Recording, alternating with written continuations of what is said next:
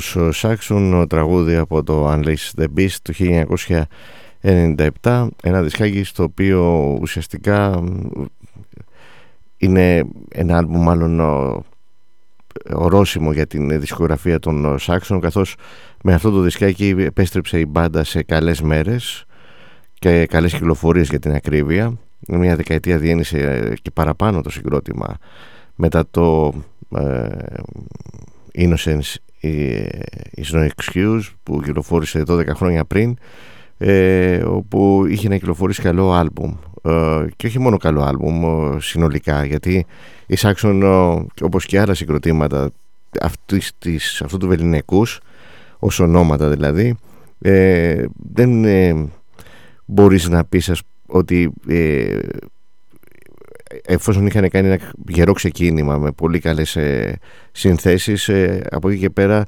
ε, δεν στέκονταν ή μάλλον δεν φημίζονταν οι Σάξονς ότι φτιάχνουν καλά άλμπουμ συνολικά. Αλλά όμως είχαν το μισό άλμπουμ είχε τραγούδια τα οποία ήταν πολύ δυνατά και αυτό κρατούσε και το συγκρότημα σε ένα επίπεδο. Οπότε δηλαδή δεν ήταν το ζητούμενο από την μπάντα να κυκλοφορήσει ένα δίσκο 100% άρτιο ας πούμε αλλά να είχε έστω συμπληρωματικά τραγούδια τα οποία θα στέκονταν στο ύψος των συνθέσεων που, για, τα, για τις οποίες διακρίθηκαν και όλα στις Άξον. Αυτό έγινε στο Alice The Beast το 1997 ένα ωραίο δισκάκι που υπήρχε συνέχεια μετά το, με την μπάντα να κυκλοφορεί το Metalhead το 99 αρχίζαν και αλλάζαν και λίγο τα πράγματα τότε δηλαδή άρχισε να υπάρχει να επανέρχεται από μια μερίδα οπαδών το ενδιαφέρον στο κλασικό ήχο και σε ξεχασμένα συγκροτήματα. Το Killing Ground ήταν ένα πολύ καλό άλμπουμ του 2001 που κυκλοφόρησαν οι Saxon και ίσως και όταν τότε που είχε κυκλοφορήσει και στην εκπομπή το είχα αναφέρει ότι ήταν ένα από τα καλύτερα δισκάκια ως άλμπουμ που στη δισκογραφία των Saxon παρότι κυκλοφόρησε τόσα χρόνια μετά από το ξεκίνημα της μπάντας. και γενικά το συγκρότημα από εκεί και πέρα έχει τουλάχιστον αυτό που μπορούμε να πούμε είναι ε, αξιοπρεπείς κυκλοφορίες δηλαδή τώρα αν κάποιος περιμένει από τους Saxon να κυκλοφορήσουν ένα άλμπουμ σαν το Denim Leather ας πούμε νομίζω ότι είναι λίγο έτσι μάταιο αυτό το πράγμα αλλά και πάλι έτσι και το κάνανε Σάξον γιατί να το ξανακάνουν από την άλλη έτσι. Ε, το χρέος τους δηλαδή το έχουν εκπληρώσει στο ακέραιο και αυτό είναι κάτι το οποίο ε, όχι δεν μπορούμε να το καταλάβουμε. Υποσυνείδητα θα θέλαμε πάρα πολύ ε, να κυκλοφορούσε πάλι ένα παρόμοιο τέτοιο δισκάκι. Αν και δεν θα το ακούγαμε με την ίδια ευλάβεια όπως ακούσαμε τότε το Danny Leather το 81 που δεν το ακούσαμε και όταν κυκλοφόρησε πιο μετά στα μέσα της δεκαετίας του 80 ας πούμε για κάποιους ανάλογα την ηλικία που μπορεί να είχαν αλλά όσο στις μέρες μας έχει αλλάξει και αυτό το κομμάτι της ακρόασης. Οπότε δεν ξέρω κιόλας και όλο αυτό το καινούριο τέλος πάντων η καινούρια συνθήκη με τη μουσική που υπάρχει από τους ακροατές ε, λόγω της πληθώρας των προτάσεων των διαθέσεων μάλλον τραγουδιών και δίσκων που υπάρχουν στο διαδίκτυο και στο YouTube ελεύθερα. Ε, αν θα μπορούσε να, ε, να ξεχωρίσει ένα τέτοιο άλμπουμ στις μέρες μας. Νομίζω πως δεν θα γινόταν κάτι τέτοιο. Όσο καλό και αν ήταν όσο και να ε, ουσιαστικά εκπλήρωνε ε, τις προσδοκίες ε, των περισσότερων οπαδών θα ήταν πολύ λίγοι εκείνοι οι οποίοι θα στεκόντουσαν σε αυτό το άλμπομ και θα το ο, ο, ακούγανε διεκπαιρωτικά ή σαν μια ακόμα καινούρια κυκλοφορία ε, βιαστικά για να προλάβουμε να, ακούσουμε, να ακούσουν περισσότερα ε, δισκάκια που είναι διαθέσιμα. Αυτό είναι κάτι το οποίο δεν ε, ορίζεται πλέον, είναι, έχει περάσει στη σφαίρα της καθημερινότητας της, μάλλον σαν, ως συνήθεια και ως ανάγκη για να ακούσει κάποιος όσο το δυνατόν περισσότερα μπορεί προκειμένου να ξεχωρίσει όμως τι. Γιατί αυτό είναι το ερώτημα. Αφού τη στιγμή που δεν δίνει και το χρόνο αλλά και την προσοχή σε οτιδήποτε καινούριο και το κάνω και εγώ έτσι μιλάω για όλους μας που είμαστε ακροατές στο σήμερα ε, τι, τελικά τι νόημα έχει για ποιο λόγο ακούμε τόσα πολλά εφόσον τελικά δεν θα τα προσέξουμε και ίσα ίσα που δεν θα τα συγκρατήσουμε κιόλας. Δηλαδή και κάτι που μπορεί να μας άρεσε, εγώ το πιάνω πολλές φορές στον εαυτό μου, όπου ψάχνω να, βρω το, να θυμηθώ το όνομα ενός συγκροτήματο και μάλιστα έτυχε να το εντοπίσω τελείως τυχαία και θα το ακούσουμε στη συνέχεια και θα σας πω εκεί την ιστορία. Πάμε όμως να ακούσουμε το Paris is Burning από τους Dokken.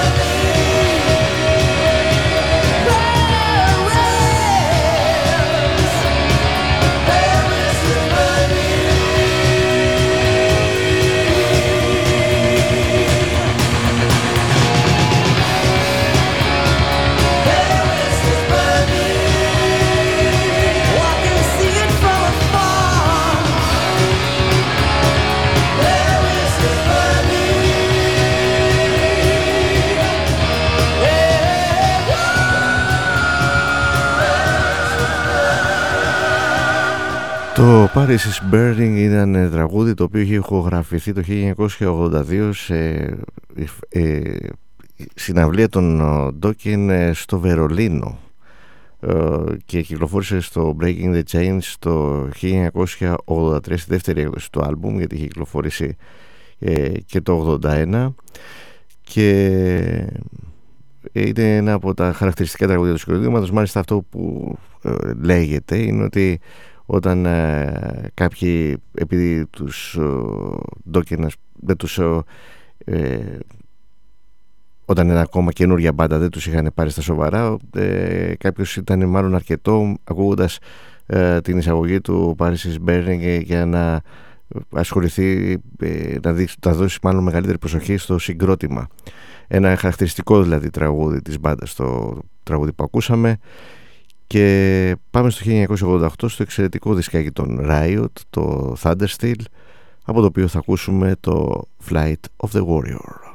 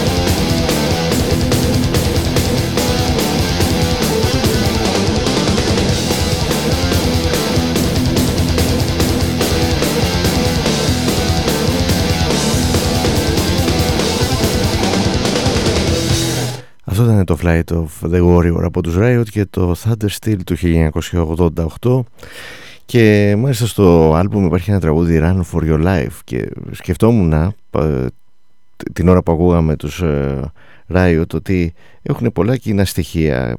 Μάλλον ο ήχος τους μοιάζει πάρα πολύ. Μάλλον για να μην πω οι Riot μοιάζουν στο Jack Star ε, δεν ε, το βάζω η Riot είναι παλιότερη από το Jack Star έτσι κι αλλιώς ε, εκατέρωθεν μοιάζουν έχουν κοινά πολλά κοινά σημεία στην, ε, στον ήχο τους. Και σκέφτηκα λοιπόν να ακούσουμε ένα τραγούδι από το άλμπουμ των Burning Star του Jack Star το No Turning Back το δεύτερο LP που κυκλοφόρησε ως Burning Star το 1986 το οποίο είχε τον ίδιο τίτλο με το τραγούδι που υπάρχει από τους Riot στο Thunder Steel Run For Your Life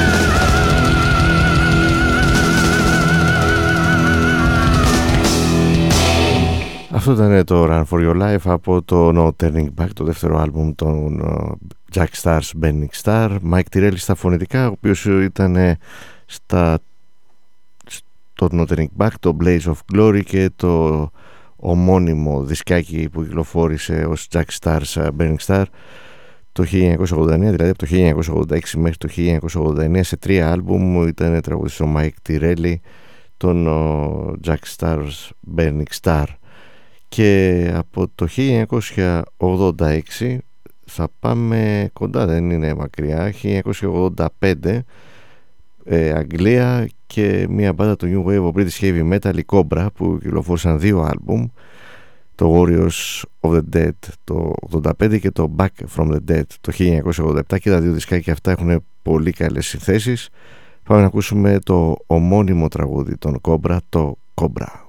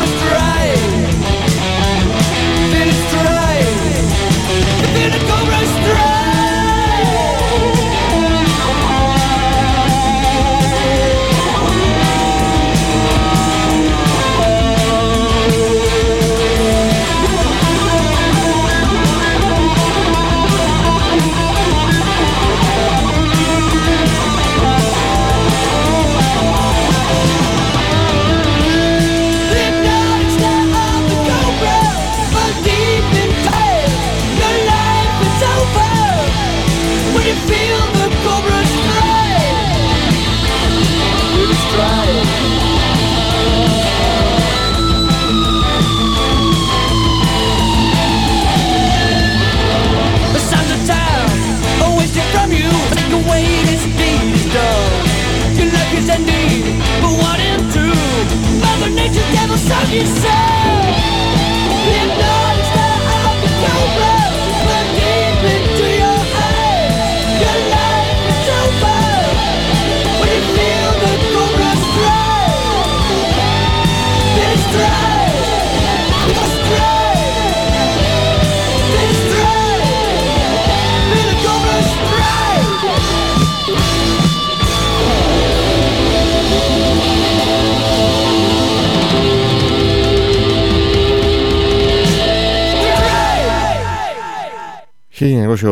Το τραγούδι που ακούσαμε το Cobra από τους Βρετανούς Cobra και μπάντα του New Wave British Heavy Metal το Warriors of the Dead του 1985 και τώρα θα κάνουμε έτσι ένα παιχνίδι θα πάμε στους Cobra από το Περού οι οποίοι όμως ενώ είχαν μια πολύ ενδιαφέρουσα δισκογραφική παρουσία με δύο άλμπουμ και ένα EP τα θαλάσσουσαν και τελικά το συγκρότημα διαλύθηκε το 2020 Μέχρι τότε είχε κυκλοφορήσει το Lethal Strike το 2011 το πρώτο τους άλμπουμ και ακολούθησε το To Hell το 2014 και ένα EP το 2017 αυτά είναι η δισκογραφία του συγκροτήματος. Από το δεύτερο άλμπουμ το To Hell το 2014 ακούμε τους Cobra από το Περού στο Danger Zone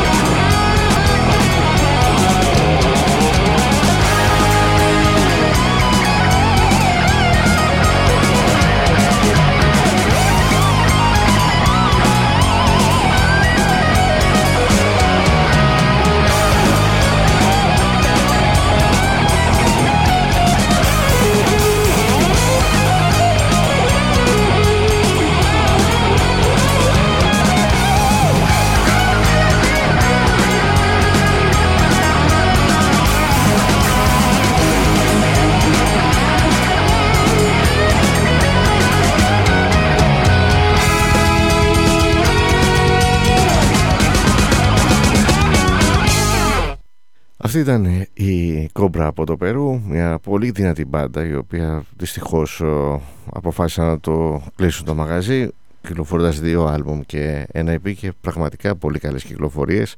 Και τώρα επειδή δεν, είναι, δεν έχει να κάνει με καμία άλλη διάθεση αλλά πραγματικά το Περού είναι μια χώρα η οποία δεν περιμένει κάποιος εύκολα ότι θα συναντήσει ένα συγκρότημα λόγω και της κουλτούρας της χώρας που να είναι σε αυτόν τον ήχο. Γενικότερα δεν ξέρω κατά πόσο το Περού είχε έτσι ε, σκηνή που θα μπορούσε να στηρίξει ας πούμε ξέρω εγώ ώστε να βγάζει και όλες μπάντες ε, πόσο μάλλον στο heavy metal.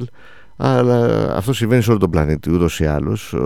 Ανεξάρτητα τώρα από το τι και πώς μπορεί να έχουμε στο μυαλό μας ε, κάποιες χώρες εξαιτίας της κουλτούρας που μπορεί να ε, θεωρούμε ότι υπάρχει ε, γιατί εντάξει και μπορεί να υπήρξε μπορεί να έχουν αλλάξει τα πράγματα και μάλλον έχουν αλλάξει αρκετά για να συμβαίνουν ε, και, και να μην είναι μάλλον παράδοξο το γεγονός ότι ακούς μια μπάντα από το Περού η οποία να έχει τόσο πετυχημένη ε, σχέση με, την, με, το, με το hard rock, με το heavy metal όπως ήταν η Cobra γιατί η Cobra το πηγαίνει και στο, και στο speed metal ε, που συζητάμε από, την, ε, από το Περού.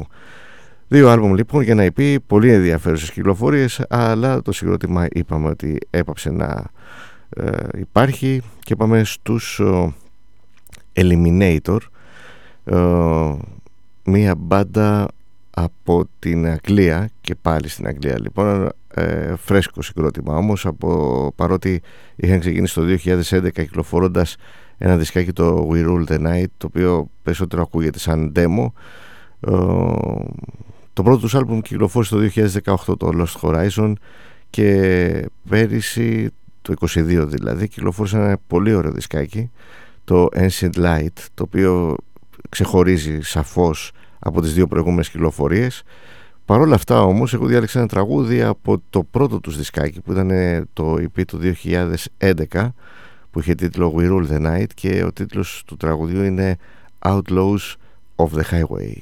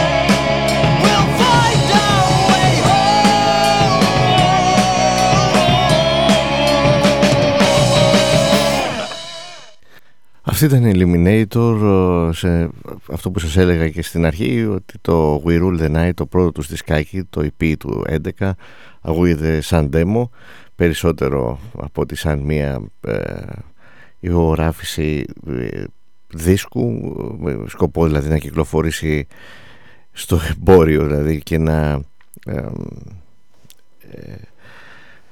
πρέπει να την αγοράσεις για να το ακούσεις. Με αυτή την έννοια δηλαδή ας πούμε ξέρω εγώ της ε, ολοκληρωμένης δουλειάς ε, αυτό εννοώ. Ε, το μεταξύ το εξώφυλλος στο το νέο Eliminators το We Rule the Night από το οποίο ακούσαμε το All Outlaws of the Highway μου φέρει στο μυαλό τους Damien από την, το Χάιο των Ηνωμένων Πολιτειών. Ένα αεροπλάνο φαίνεται ότι ε, δείχνει το εξώφυλλο.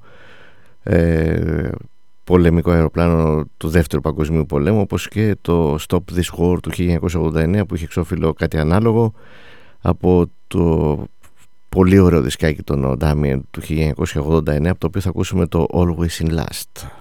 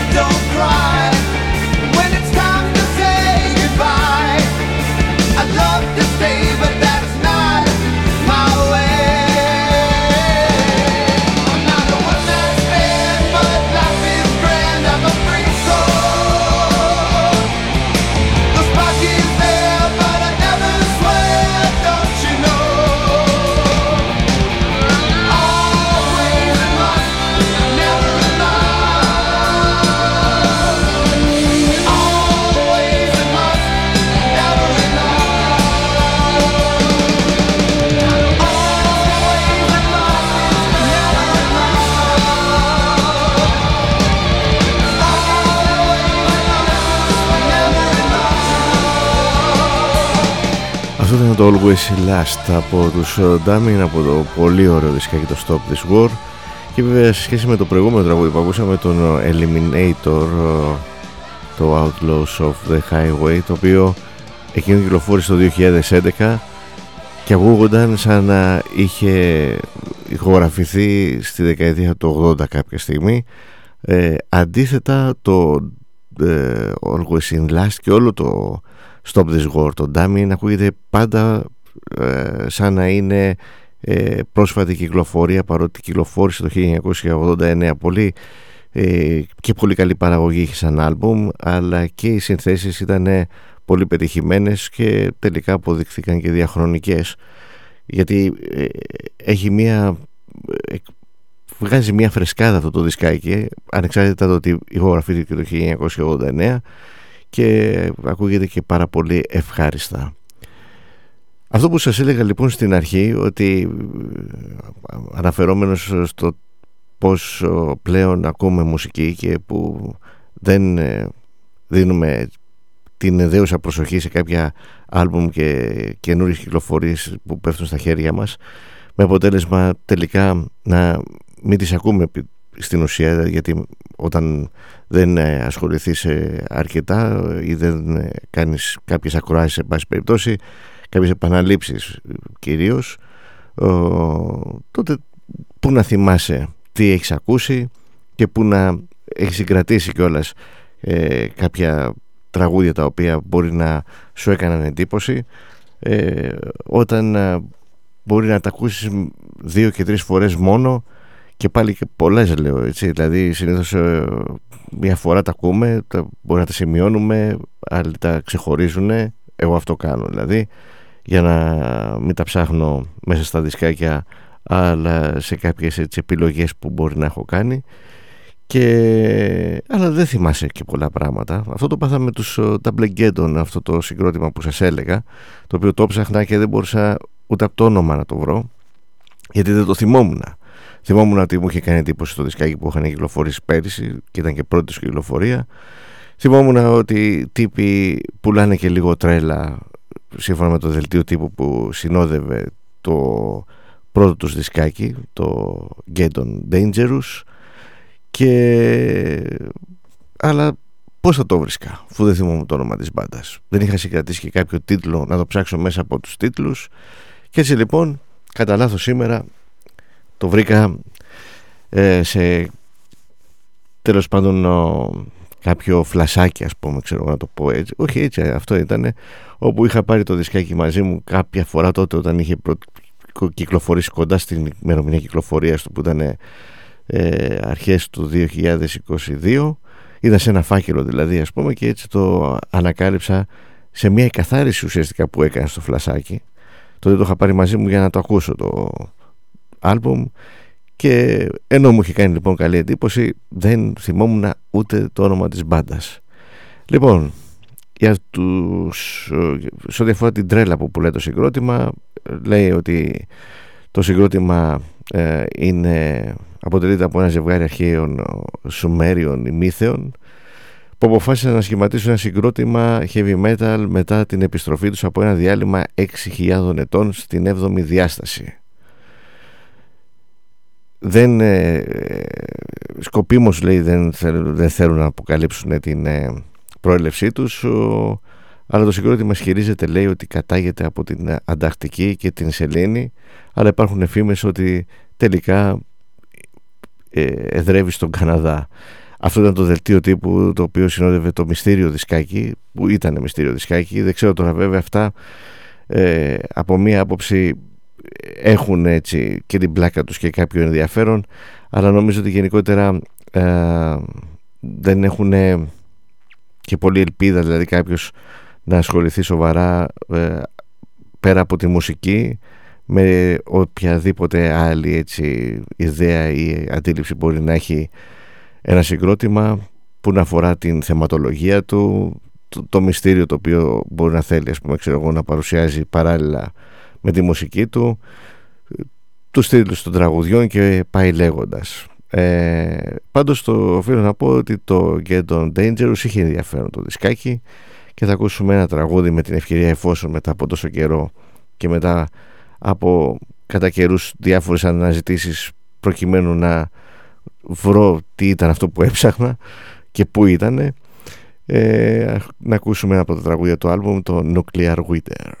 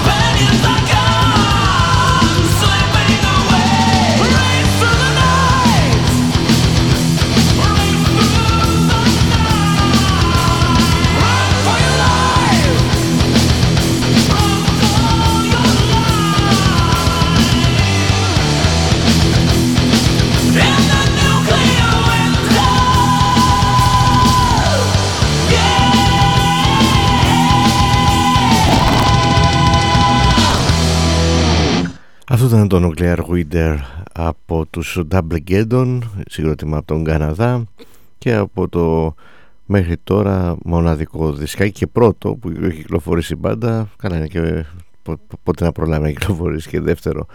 Ε, περσινή κυκλοφορία εξάλλου αρχές της χρονιάς Geddon Dangerous ο τίτλος του άλμπουμ.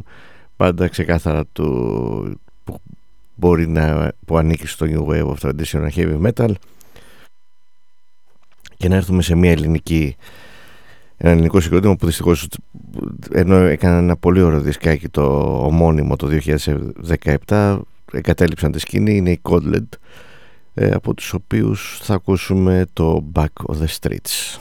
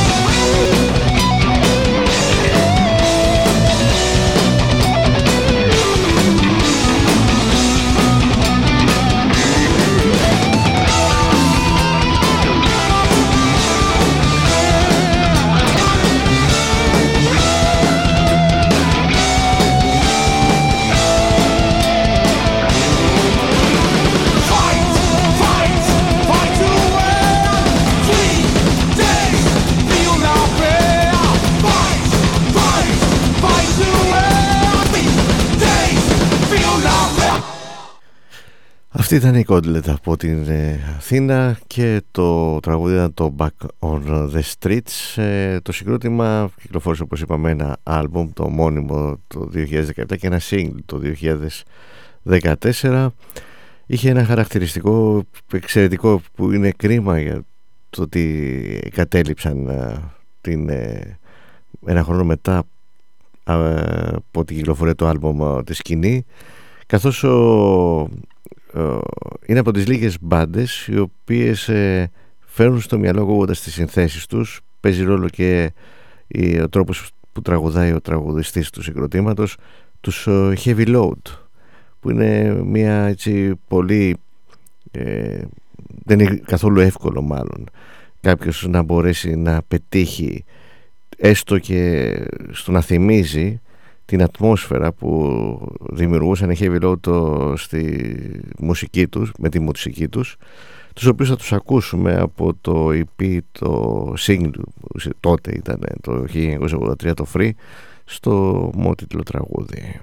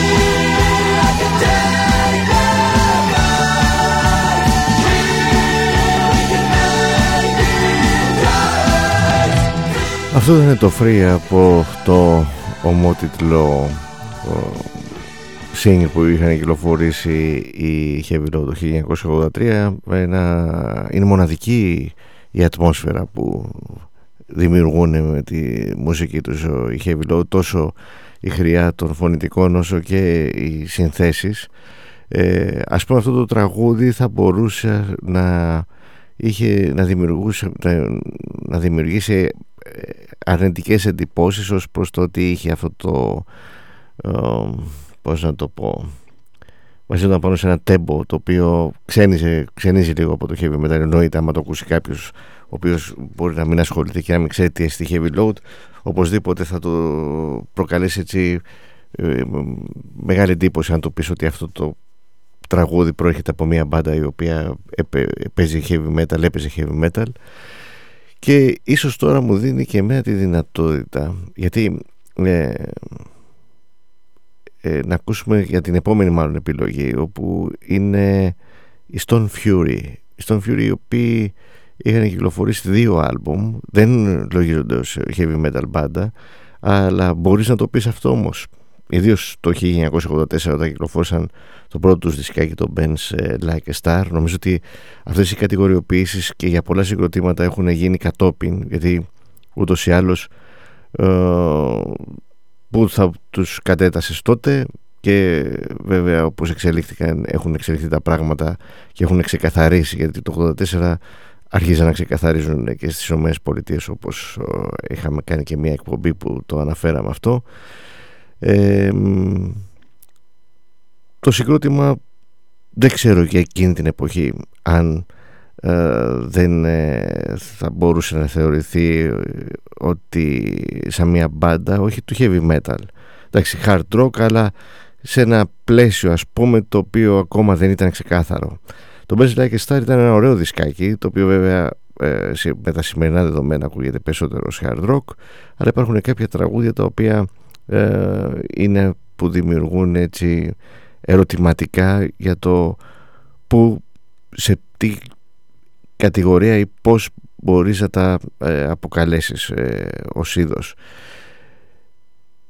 Θα ακούσουμε δύο τραγούδια από το δισκάκι. Το οποίο κυκλοφόρησε όπως είπαμε το 1984 η μπάντα είναι από το Los Angeles η Stone Fury. Και το τραγούδι είναι το I Hate to Sleep Alone από το δισκάκι αυτό του 1984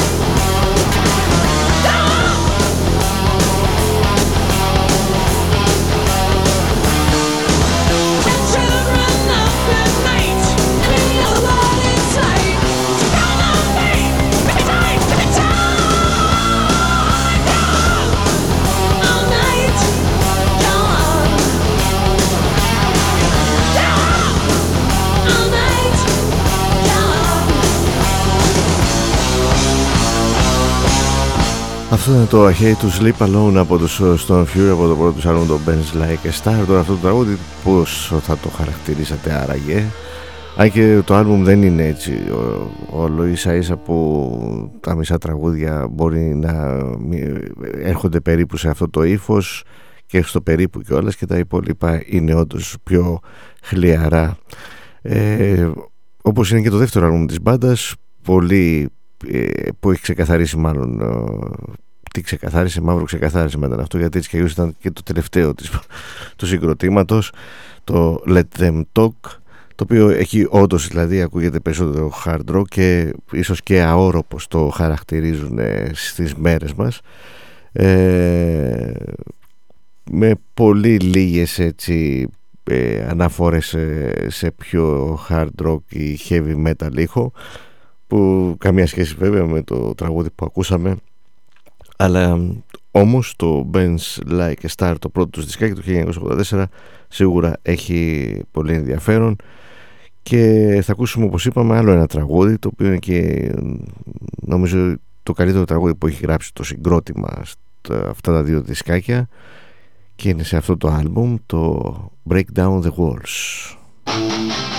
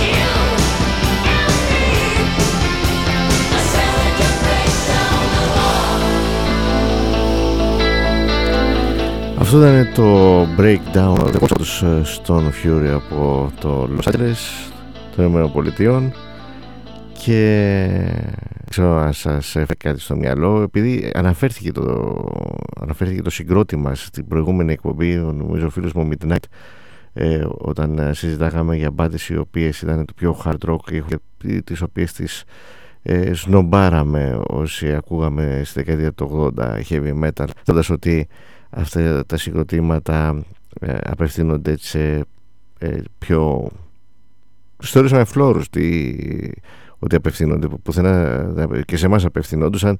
Απλά ε, μέσα σε όλη αυτή την ε, σύνδεση την οποία μπορεί να είχαμε κάνει με την μουσική αυτή με το heavy metal εννοώ όσο ο παδί της μουσικής αυτό και οποιαδήποτε έτσι οπαδική διάθεση ε, δημιουργεί τέτοιου είδους παροπίδες που ε, δεν σε αφήνουν να δεις ε, ξεκάθαρα κάποια πράγματα ή τέλος πάντων να τα κρίνεις σύμφωνα με τα δικά σου κριτήρια αλλά σύμφωνα με αυτά που, τα οποία επικρατούν. Δηλαδή είναι τα, τα, τα λέω κουτάκια αυτά δηλαδή στα οποία μπαίνεις είτε αφορούν ο, οτιδήποτε έχει να κάνει σχέση με, οπαδικό, με, με το οπαδικό στοιχείο. ε, και εν πάση περιπτώσει μπορεί να βρίσκεις κάτι ενδιαφέρον σε όλο αυτό. Μπορεί να ε, νιώθεις μια ασφάλεια μπορεί να νιώθεις ε, ότι αποκτάς υπόσταση αλλά το σίγουρο είναι ότι σε περιορίζουν οπωσδήποτε στο να έχεις το δικό σου το,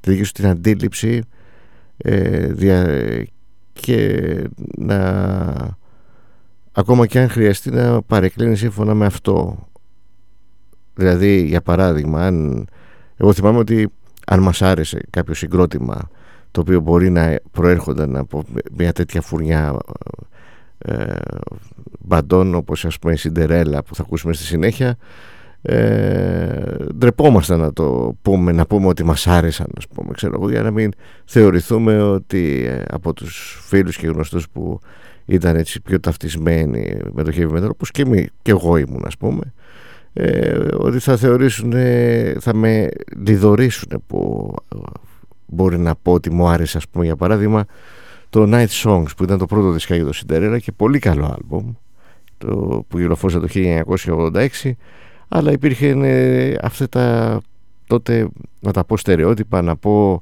σκαλώματα, να πω κολλήματα και το τραγούδι το οποίο ακούσαμε πιο πριν από τους Stone Fury το Break Down the Walls σίγουρα Θύμιζε, Σιντερέλα.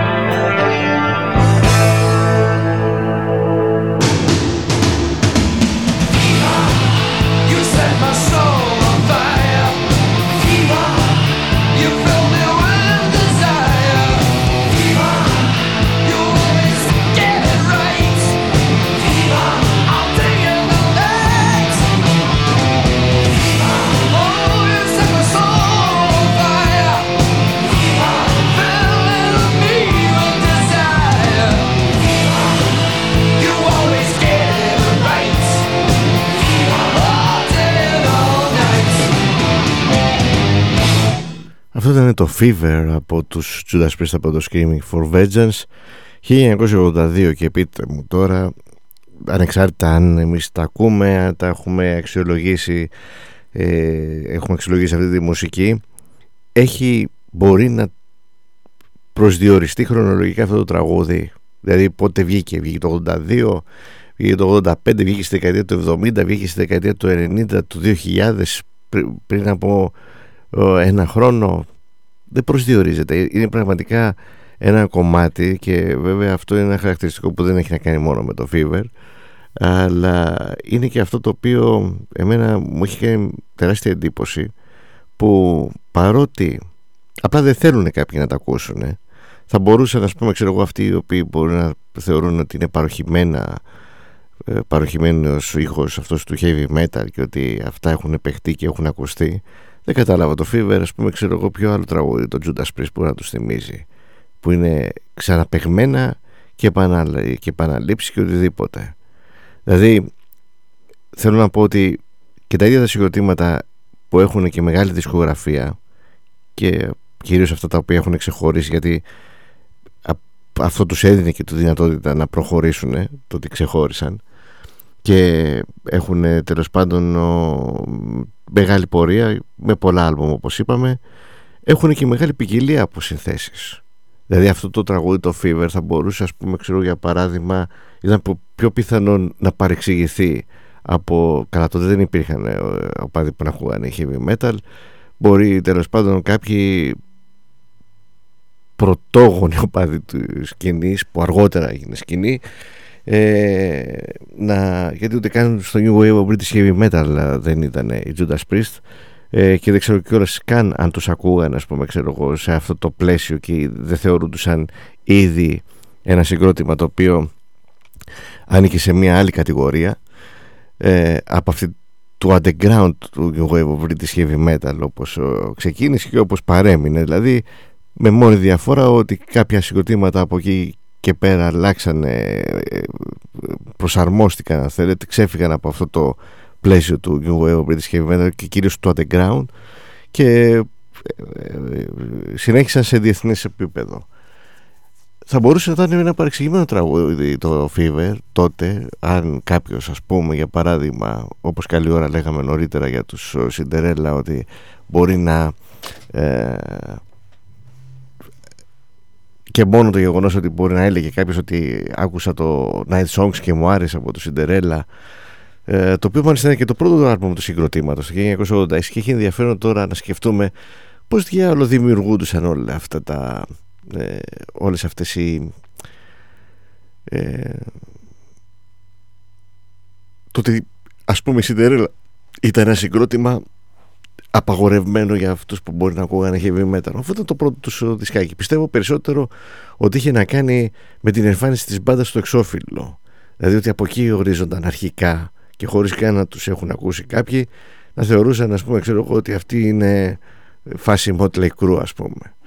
Ε, τέλος πάντων θέλω να πω λοιπόν ότι ε, πέρα από το γεγονός ότι υπάρχει μεγάλη ποικιλία στις δισκογραφίες των συγκροτημάτων ακόμα και στους Judas Priest που οι Judas Priest είχαν να αντιμετωπίσουν και το, το δισκάκι το Turbo έτσι, που ήταν έτσι μια κυκλοφορία παραμένει αφιλεγόμενη το 1986 μάλιστα φανταστείτε την ίδια χρονιά που κυκλοφόρησε το Night Songs που λέμε τώρα το Cinderella ε, και που δεν κολώσανε κάνανε και αυτό το κάνανε και αυτό.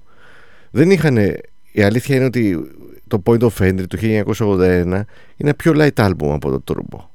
Παρ' όλα αυτά όμως δεν ξέρω δεν χρεώθηκε σε αυτό και ίσως επειδή ακόμα δεν είχε δημιουργηθεί όλη αυτή η κατάσταση δηλαδή του ξεκαθαρίσματος το πώς θα παίζει το heavy metal άρα τι ορίζουμε heavy metal τι ε, ξεφεύγει από αυτό το πλαίσιο οπότε δεν του δίνουμε σημασία ε, ή τέλος πάντων το αποφεύγουμε με κάποιο τρόπο. Ε, και έχουν τολμήσει αρκετά πράγματα οι Judas Priest. Στην αλήθεια όπως και άλλα συγκροτήματα τα οποία σε άλλους βγήκε να λέγαμε πιο πριν για τους Saxon. Οι Saxon όταν κυκλοφόρησαν το Innocence is no excuse ήταν και τότε ένα επίσης αμφιλεγόμενο δισκάκι Καλά, οι Σάξον ούτως ή άλλως θέλανε, ε, φαινόταν αυτό από πολύ νωρίς ότι ήθελαν να, περάσουν με κάποιο τρόπο στην αμερικάνικη αγορά.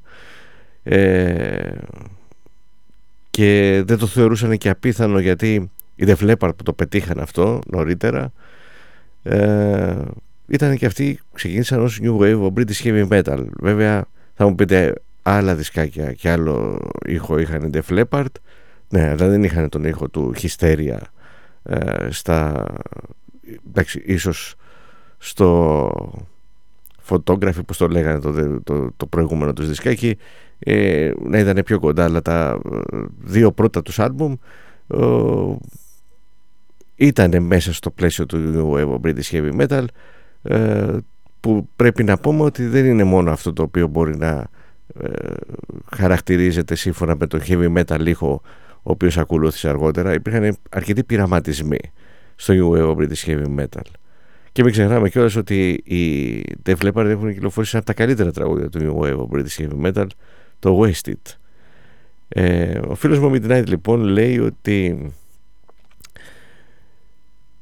τρεπόμασταν να λέμε ότι μας άρεσαν συγκροτήματα όπως η Cinderella, Kingdom Come, Dokken κλπ Εν τω μεταξύ μια χαρά ήχο έχει το Night Songs. Απορώ γιατί θεωρούνταν κάπως τότε Και εννοείται δισκάρα. Εγώ μια χαρά το άκουγα και εκείνη την εποχή.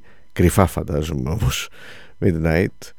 Αυτό πήγα να πω και εγώ για το Σιντερέλα Ενδυματολογικά από το εξώφυλλο τους, είχαν, τους έχασαν το metal κοινό. Ε, Και ναι Από τότε υπήρχε δηλαδή έτσι ας πούμε μια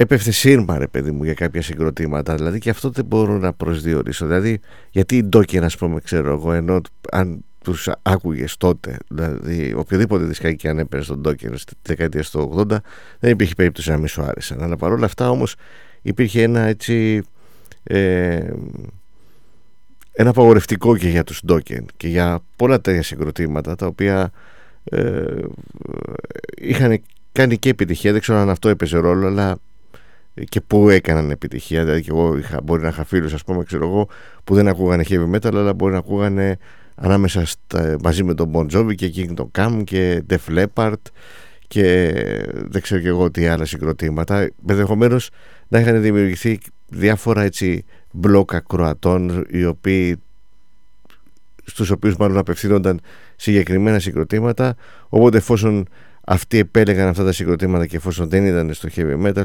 πιθανότατα να θεωρούνταν αυτά τα συγκροτήματα ότι ανοίγουν σε μια άλλη κατηγορία που απέχει δηλαδή από τον ήχο του heavy metal. Δεν ξέρω. Δεν, δεν μπορώ να θυμηθώ. Δεν, ε, δεν ξέρω, δεν απαντώ που λέμε. Και πάμε στη συνέχεια να ακούσουμε ένα αγαπημένο μου τραγούδι από τους Loudness από το Hurricane Ice του 1987 το Rock This Way.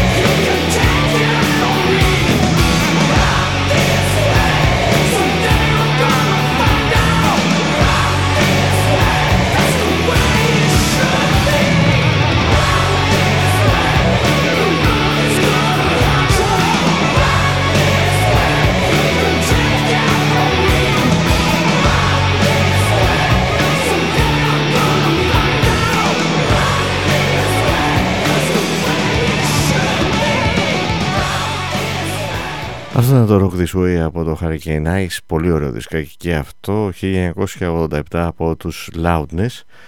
Και ε, παρότι δεν ξέρω τώρα Πραγματικά δεν ε, είναι πολύ δύσκολο να μπορέσουμε με βεβαιότητα να πούμε ότι ξέρεις έχουμε μετράει περισσότερο όχι δηλαδή να συνειδητοποιήσουμε ουσιαστικά ότι ε, το ότι μας κάνουν νόημα ακόμα αυτά τα τραγούδια παρότι είναι πολλά χρόνια πίσω ότι είναι κάτι το οποίο οφείλεται στο γεγονός ότι εξακολουθούμε και τα ακούμε και όχι και δεν οφείλεται στο γεγονός μάλλον τα έχουμε συνηθίσει να τα ακούμε και δεν οφείλεται στο γεγονός ότι κάτι έχουν και, μπορούν, και ε, τα κάνει να ακούγονται ακόμα. Δηλαδή είναι πολύ δύσκολο αυτό να ξεκαθαρίσει και κυρίως ε, το δυσκολεύει ακόμα περισσότερο όλη αυτή η αφισβήτηση που μπορεί να υπάρχει για αυτή τη μουσική. Προσωπικά να σας πω την αλήθεια ότι ε, πέρα από τα τραγούδια τα οποία μπορεί να πηγαίνει πιο εύκολα το μυαλό και να τα ακούω έτσι τακτικότερα σε σχέση με άλλα ανεξάρτητα από αυτό όμως πρέπει να σας πω ότι παρότι τόσα χρόνια τα ακούω αυτά τα τραγούδια και αυτές τις, τις μουσικές και που μοιραζόμαστε και από την εκπομπή δεν έχω, όχι δεν έχω έρθει, δεν έχω φτάσει σε κορεσμό στο να ε, με κουράσουν, να τα βαριέμαι, να ε, τα ακούω λίγο με το ζόρι, λίγο ψυχαναγκαστικά και αυτά. Μου αρέσουν και περισσότερο κιόλας. Δηλαδή, διαπιστώνω ότι ε, καταρχήν κάθε φορά μπορεί να ανακαλύψεις ας πούμε ξέρω εγώ να σου κάνει περισσότερο εντύπωση από ό,τι σου έκανε άλλες φορές ένα τραγούδι το οποίο δεν το έχεις και τόσο έτσι προσέξει δεν το έχει δώσει και τόσο προσοχή. Άλλο φαινόμενο αυτό. Και μιλάμε τώρα έτσι για χιλιάδες τραγούδια. Οπότε δηλαδή ότι όταν ανανεώνει, όχι, όχι όταν ανανεώνεται το ενδιαφέρον, όταν ξαφνικά διαπιστώνεις ότι πέρα από αυτά τα τραγούδια τα οποία έχεις ξεχωρίσει ανακαλύπτεις ότι υπάρχουν και άλλα τα οποία μπορεί να μην τα αξιολόγησες τέλος πάντων να μην σου έκαναν όταν τα άκουσες την ίδια εντύπωση και να σου κάνουν ξαφνικά έτσι σαν να τα ακούς πρώτη φορά. Δηλαδή είναι πραγματικά κάτι το οποίο άντε τώρα αυτό να το δώσεις να το καταλάβει κάποιος ο οποίος ε, με τη μία και χωρίς ας πούμε ξέρω εγώ να έχει αυτή την εμπειρία να προσπαθεί να σου πει ότι αυτό το πράγμα που ακούγεται φίλε είναι τελειωμένο, είναι παροχημένο, είναι οτιδήποτε. Που δεν είναι, τρέχει τίποτα. Δηλαδή ο καθένας μπορεί να λέει ό,τι θέλει. Αλλά θέλω να πω όμως να το βάζω σε μια βάση, ας πούμε, που ε, θέλοντας να πω δηλαδή ότι και για μας σε ό,τι αφορά εμάς δηλαδή τη δική μας την, ε, τη βεβαιότητα που δεν μπορείς και πάλι να την έχεις δηλαδή που έλεγα και πιο πριν αν τελικά αυτά τα τραγούδια ας πούμε ξέρω εγώ μας αρέσουν ακόμα επειδή τα έχουμε συνηθίσει και, και όχι γιατί είναι ε, έτσι ώστε που θα συνέβαινε έτσι και αλλιώς αυτό αν τα άκουγες. Άρα λοιπόν υπάρχει και η πιθανότητα την οποία θα έπρεπε να την έχουν έτσι κατά νου όσοι μπορεί να τα θεωρούν παροχημένα αυτά ε, ότι δεν τα έχουν ακούσει τελικά. Δεν έχουν δώσει την δέουσα προσοχή ώστε να ε, όπως υπάρχει η πιθανότητα να τα ακούμε εμείς λίγο ψυχαναγκαστικά επειδή τα έχουμε συνηθίσει έτσι υπάρχει και η πιθανότητα από την άλλη πλευρά να ε, ε, μην τα έχουν ακούσει αρκετά και να έχουν μια άποψη την οποία, η οποία ουσιαστικά ε, δεν, είναι, ε, δεν έχει βάση. Γιατί εντάξει άλλο να λες ότι το έχω ακούσει ε, και δεν μ' αρέσει και να το, ναι, αυτό και άλλο να λες ότι τα έχουμε ακούσει αυτά και τα έχουμε ξανακούσει και τα έχουμε βαρεθεί και οτιδήποτε. Δηλαδή το να μην σου κάνει νόημα κάτι από την αρχή είναι πολύ πιο λογικό από το να ε, θες να θεωρήσει ακροατής μιας μουσικής η οποία από εκεί που έχεις ξεκινήσει να την ακούς ξαφνικά να μην σου κάνει νόημα από ένα σημείο και μετά και εκεί να θεωρείς ότι φταίει η μουσική. Δεν νομίζω ότι συμβαίνει αυτό.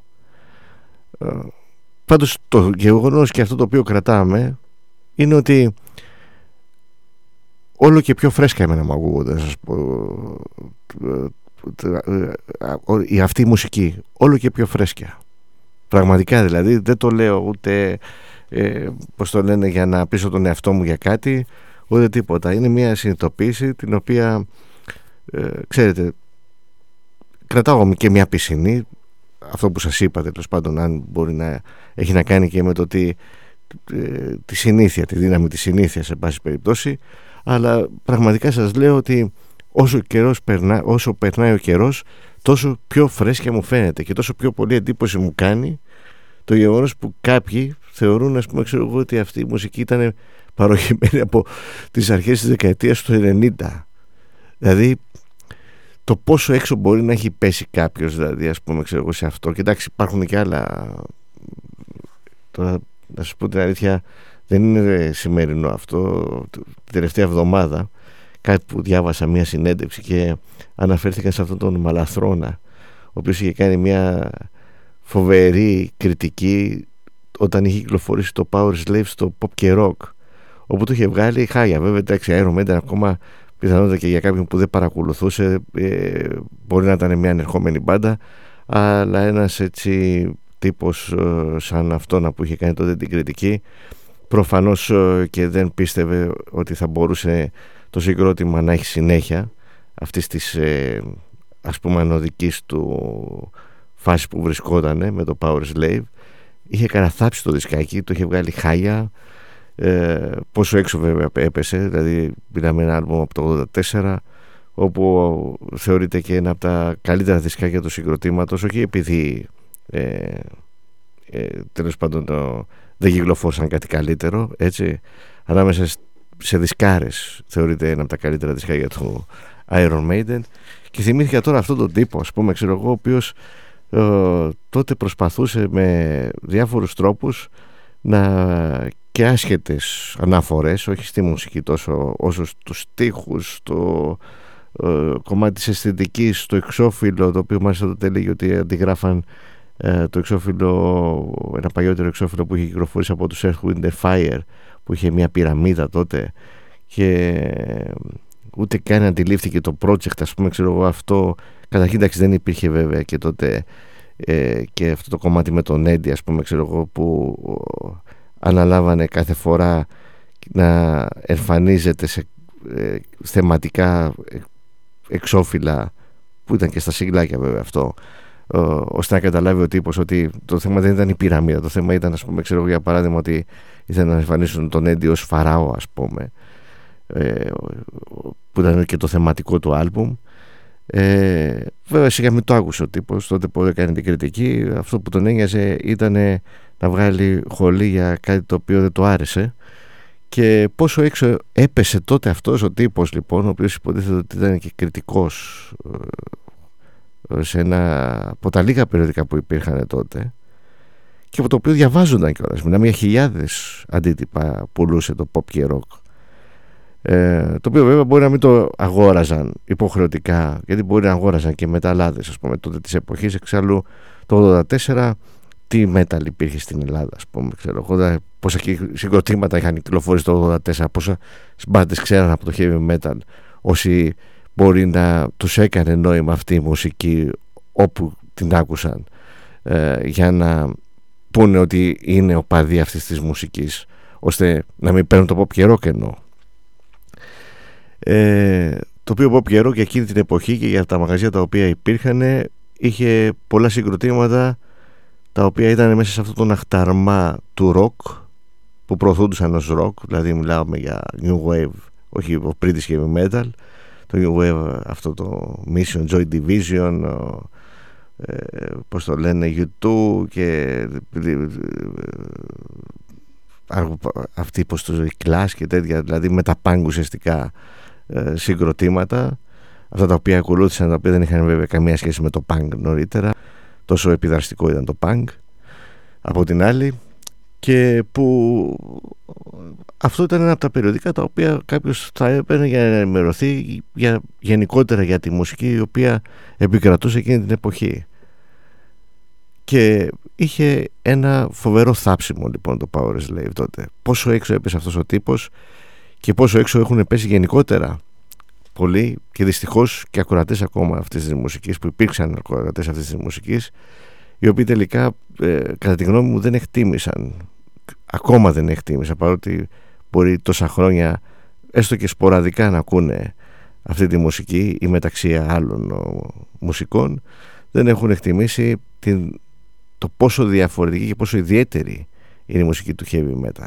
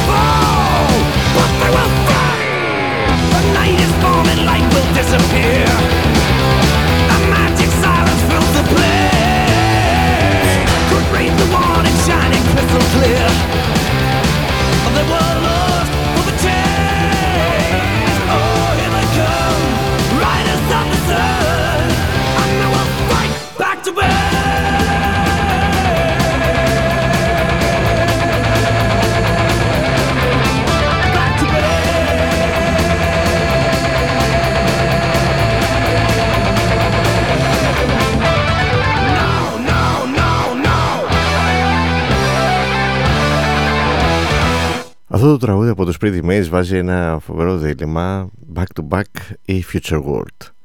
Τραγούδι από το Red Hot and Heavy που κυκλοφόρησαν το 1984 Είχε προηγηθεί, ήταν το προηγούμενο άλμπουμ από το Future World του 1987 Ήταν ουσιαστικά το πρώτο LP των Pretty Mates από τη Δανία, το Red Hot and Heavy ενώ η μπάντα είχε κάνει το ένα χρόνο νωρίτερα το 1983 με το EP Pretty Mates.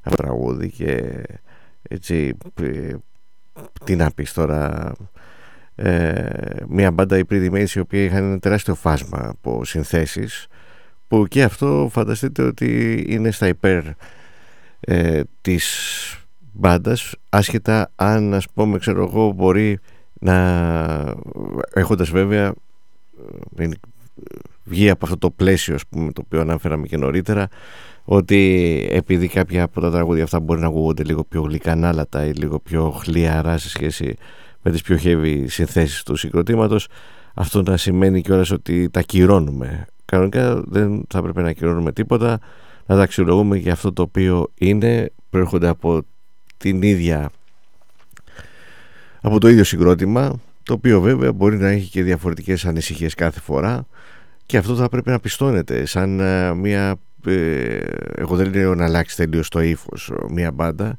αλλά το να έχει έτσι μια πιο ε, ε, πώς να το πω ούτε να πειραματίζεται. Εξάλλου οι Pretty Mates ανεξάρτητα από το αν παίζανε έτσι πιο είχαν έτσι πιο γλυκανάλατες συνθέσεις ή πιο heavy ας πούμε ίδιο στο ξεκίνημα της μπάντας στα δύο πρώτα άλμπουμ και στο EP ε, δεν ε, άλλαζε η ατμόσφαιρα του συγκροτήματος τόσο που ούτως ή άλλως τα χαρακτηριστικά της μπάντας υπήρχαν και τα οποία ακούγονταν. Δεν ήταν δηλαδή κάτι ότι προσπάθησαν να παίξουν κάτι διαφορετικό από αυτό που παίζανε. Τα εξακολούθησαν αργότερα στη δεκαετία του 90 κυρίως με μια πιο hard rock διαδρομή. Ήταν ίσως και ε, δικαιολογημένο από μία άποψη γιατί υπήρχε μια αυτή πρεμούρα περί heavy metal το ότι ε, θεωρούντα ξεπερασμένο μετά το τέλος της δεκαετίας του 80 ε, μπορεί να το κάνουν έτσι κι αλλιώς. Αυτό δεν αλλάζει όμως τίποτα. Δώσανε και από αυτή την πλευρά σαν μπάντα αφήσανε πολύ καλά κομμάτια ε, και πιο μελωδικά αλλά και πιο heavy σαν αυτά τα οποία είπαμε κυκλοφόρησαν στα τρία πρώτα τους δισκάκια Ε, τώρα αυτό που ήθελα να πω σχετικά με το, αυτή την κριτική που ανέφερα νωρίτερα η οποία έχει μείνει δηλαδή ε, για το Power Slave που ήταν στο pop και rock φανταστείτε τώρα εγώ να σας πω το εξής ότι αν για παράδειγμα βρισκόμασταν με αυτόν τον τύπο και κουβεντιάζαμε, όχι εγώ ειδικά, οποιοδήποτε από εμάς. Και του λέγαμε, ρε φίλε, τότε εντάξει, πώς την είχες δει με τους Iron τόσο άσχημα; Και ήθελες, δεν σου έκανα τίποτα δηλαδή, ας πούμε, ξέρω εγώ, θεωρούσες ας πούμε ένα σκουπίδι το, όλο το άλμπουμ, το Power Slave, όπως το περιέγραφες στην κριτική σου.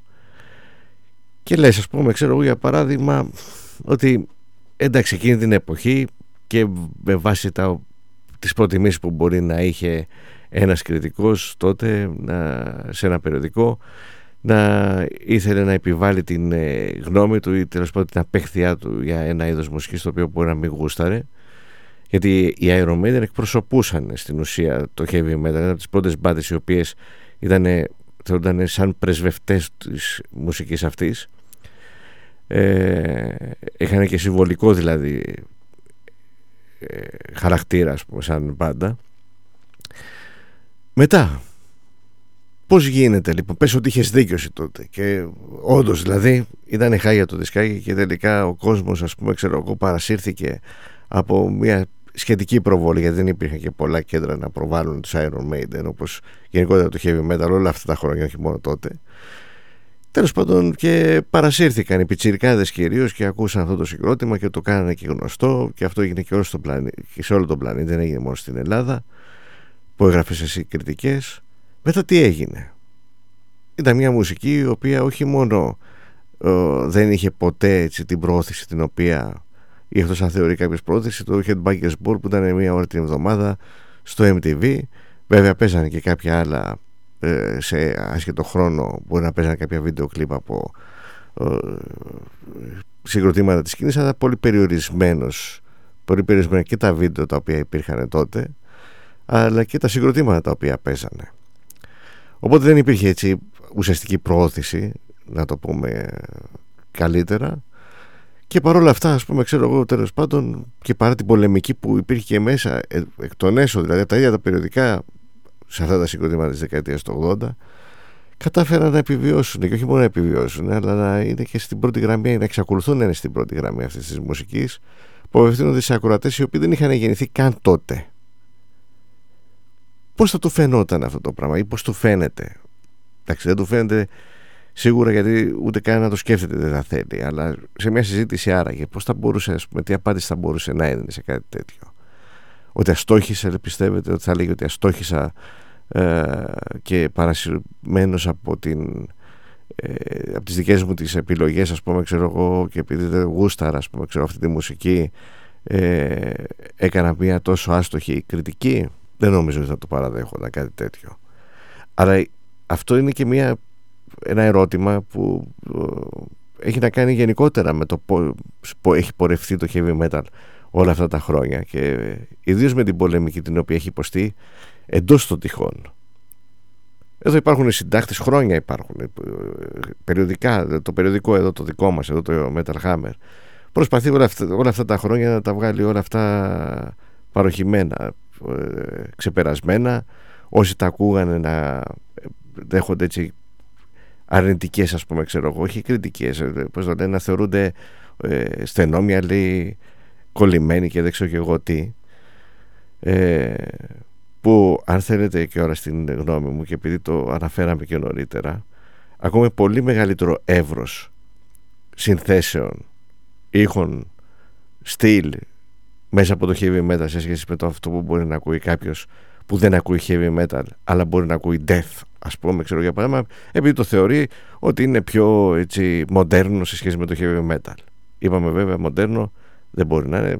10 χρόνια διαφορά έχει κι αν.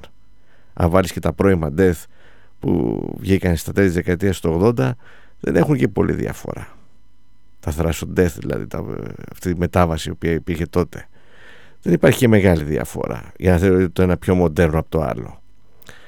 Αλλά ας πούμε και έτσι, μεγαλύτερη γκάμα συνθέσεων από αυτούς που ακούνε heavy metal αυτοί οι οποίοι κατακρίνουν στους στενομυαλούς και τέλος πάντων κολλημένους τους, τους μεταλλάδες να το πω έτσι ε, δεν έχουν ακούσει τέτοια γκάμα αυτό θα πρέπει να το ξέρουν θα πρέπει να το ξέρανε εφόσον είχαν ακούσει heavy metal. Από τη στιγμή που μπορεί να περάσανε και να μην ακούμπησαν τότε μου φαίνεται λογικό να το θεωρούν έτσι όπως το νομίζουν από το λίγο που το ακούσανε. Αλλά στην ουσία πολύ μεγαλύτερη γκάμα. Και και πολύ πιο ανοιχτή έτσι. Δηλαδή ας πούμε ξέρω εγώ και το χαρντροκάκι μας θα ακούσουμε και τέλος πάντων ο, τις μπαλαντούλες μας θα ακούσουμε και τα πιο μελωδικά θα ακούσουμε και τα πιο heavy θα ακούσουμε και τα πιο thrash θα ακούσουμε και τα πιο speed είναι μεγάλη γκάμα για να πει κάποιος, ας πούμε, και τα ατμοσφαιρικά και τα progressive και οτιδήποτε. Είναι τεράστια γκάμα. Για να έρθει να σου πει κάποιος, ο οποίος μάλλον δεν έχει ιδέα, έτσι, παρότι μπορεί να το παίζει ότι τα ξέρει αυτά, τα έχει ακούσει και τα έχει ακούσει μάλιστα τόσο πολύ που τον έχουν κουράσει κιόλας. Να έρθει να σου πει, ας πούμε, ότι ξέρεις, μεγάλε, τι άκουσε τα ίδια ακούς συνέχεια. Και δεν συζητάμε βέβαια και τα, τον αριθμό των συγκροτημάτων τα οποία ε, υπάρχουν και πολλά από αυτά είναι ανεξερεύνητα έτσι, σαν ονόματα. Ας πούμε τώρα ετοίμασα ένα τραγούδι το οποίο μου έχει κάνει εντύπωση τελευταία το πρόσεξα είναι καινούργια κυκλοφορία δεν είναι... και μάλιστα μια πάντα από την Ρουμανία οι οποίοι λέγονται Crusader και οι οποίοι κυκλοφόρησαν το 19 ένα δισκάκι ένα EP το Tigers of the Night. Ε, το οποίο αποτελούνταν από έξι τραγούδια και το οποίο ακούστε πόσα πράγματα έχει μέσα. Δηλαδή εγώ σας ε, να το πω από τώρα για να το προσέξετε που σίγουρα θα το προσέξετε ακούγοντάς το. Έχει μετά το, το που είναι δεν θυμάμαι τώρα έχει ένα χοροδιακό ε, σημείο το οποίο νομίζω ότι τελειώνει και στο κομμάτι το οποίο είναι συγκλονιστικό. Tigers of the Night από τους Ρουμάνους Crusader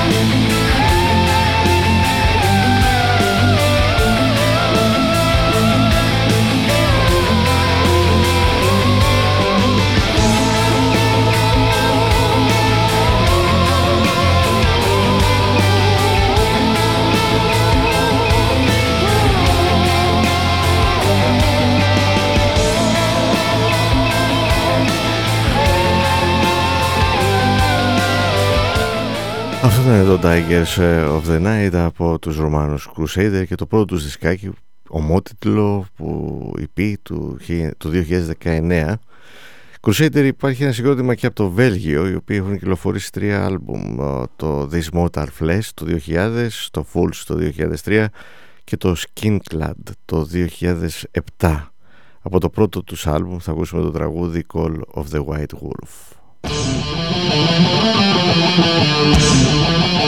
Thank you.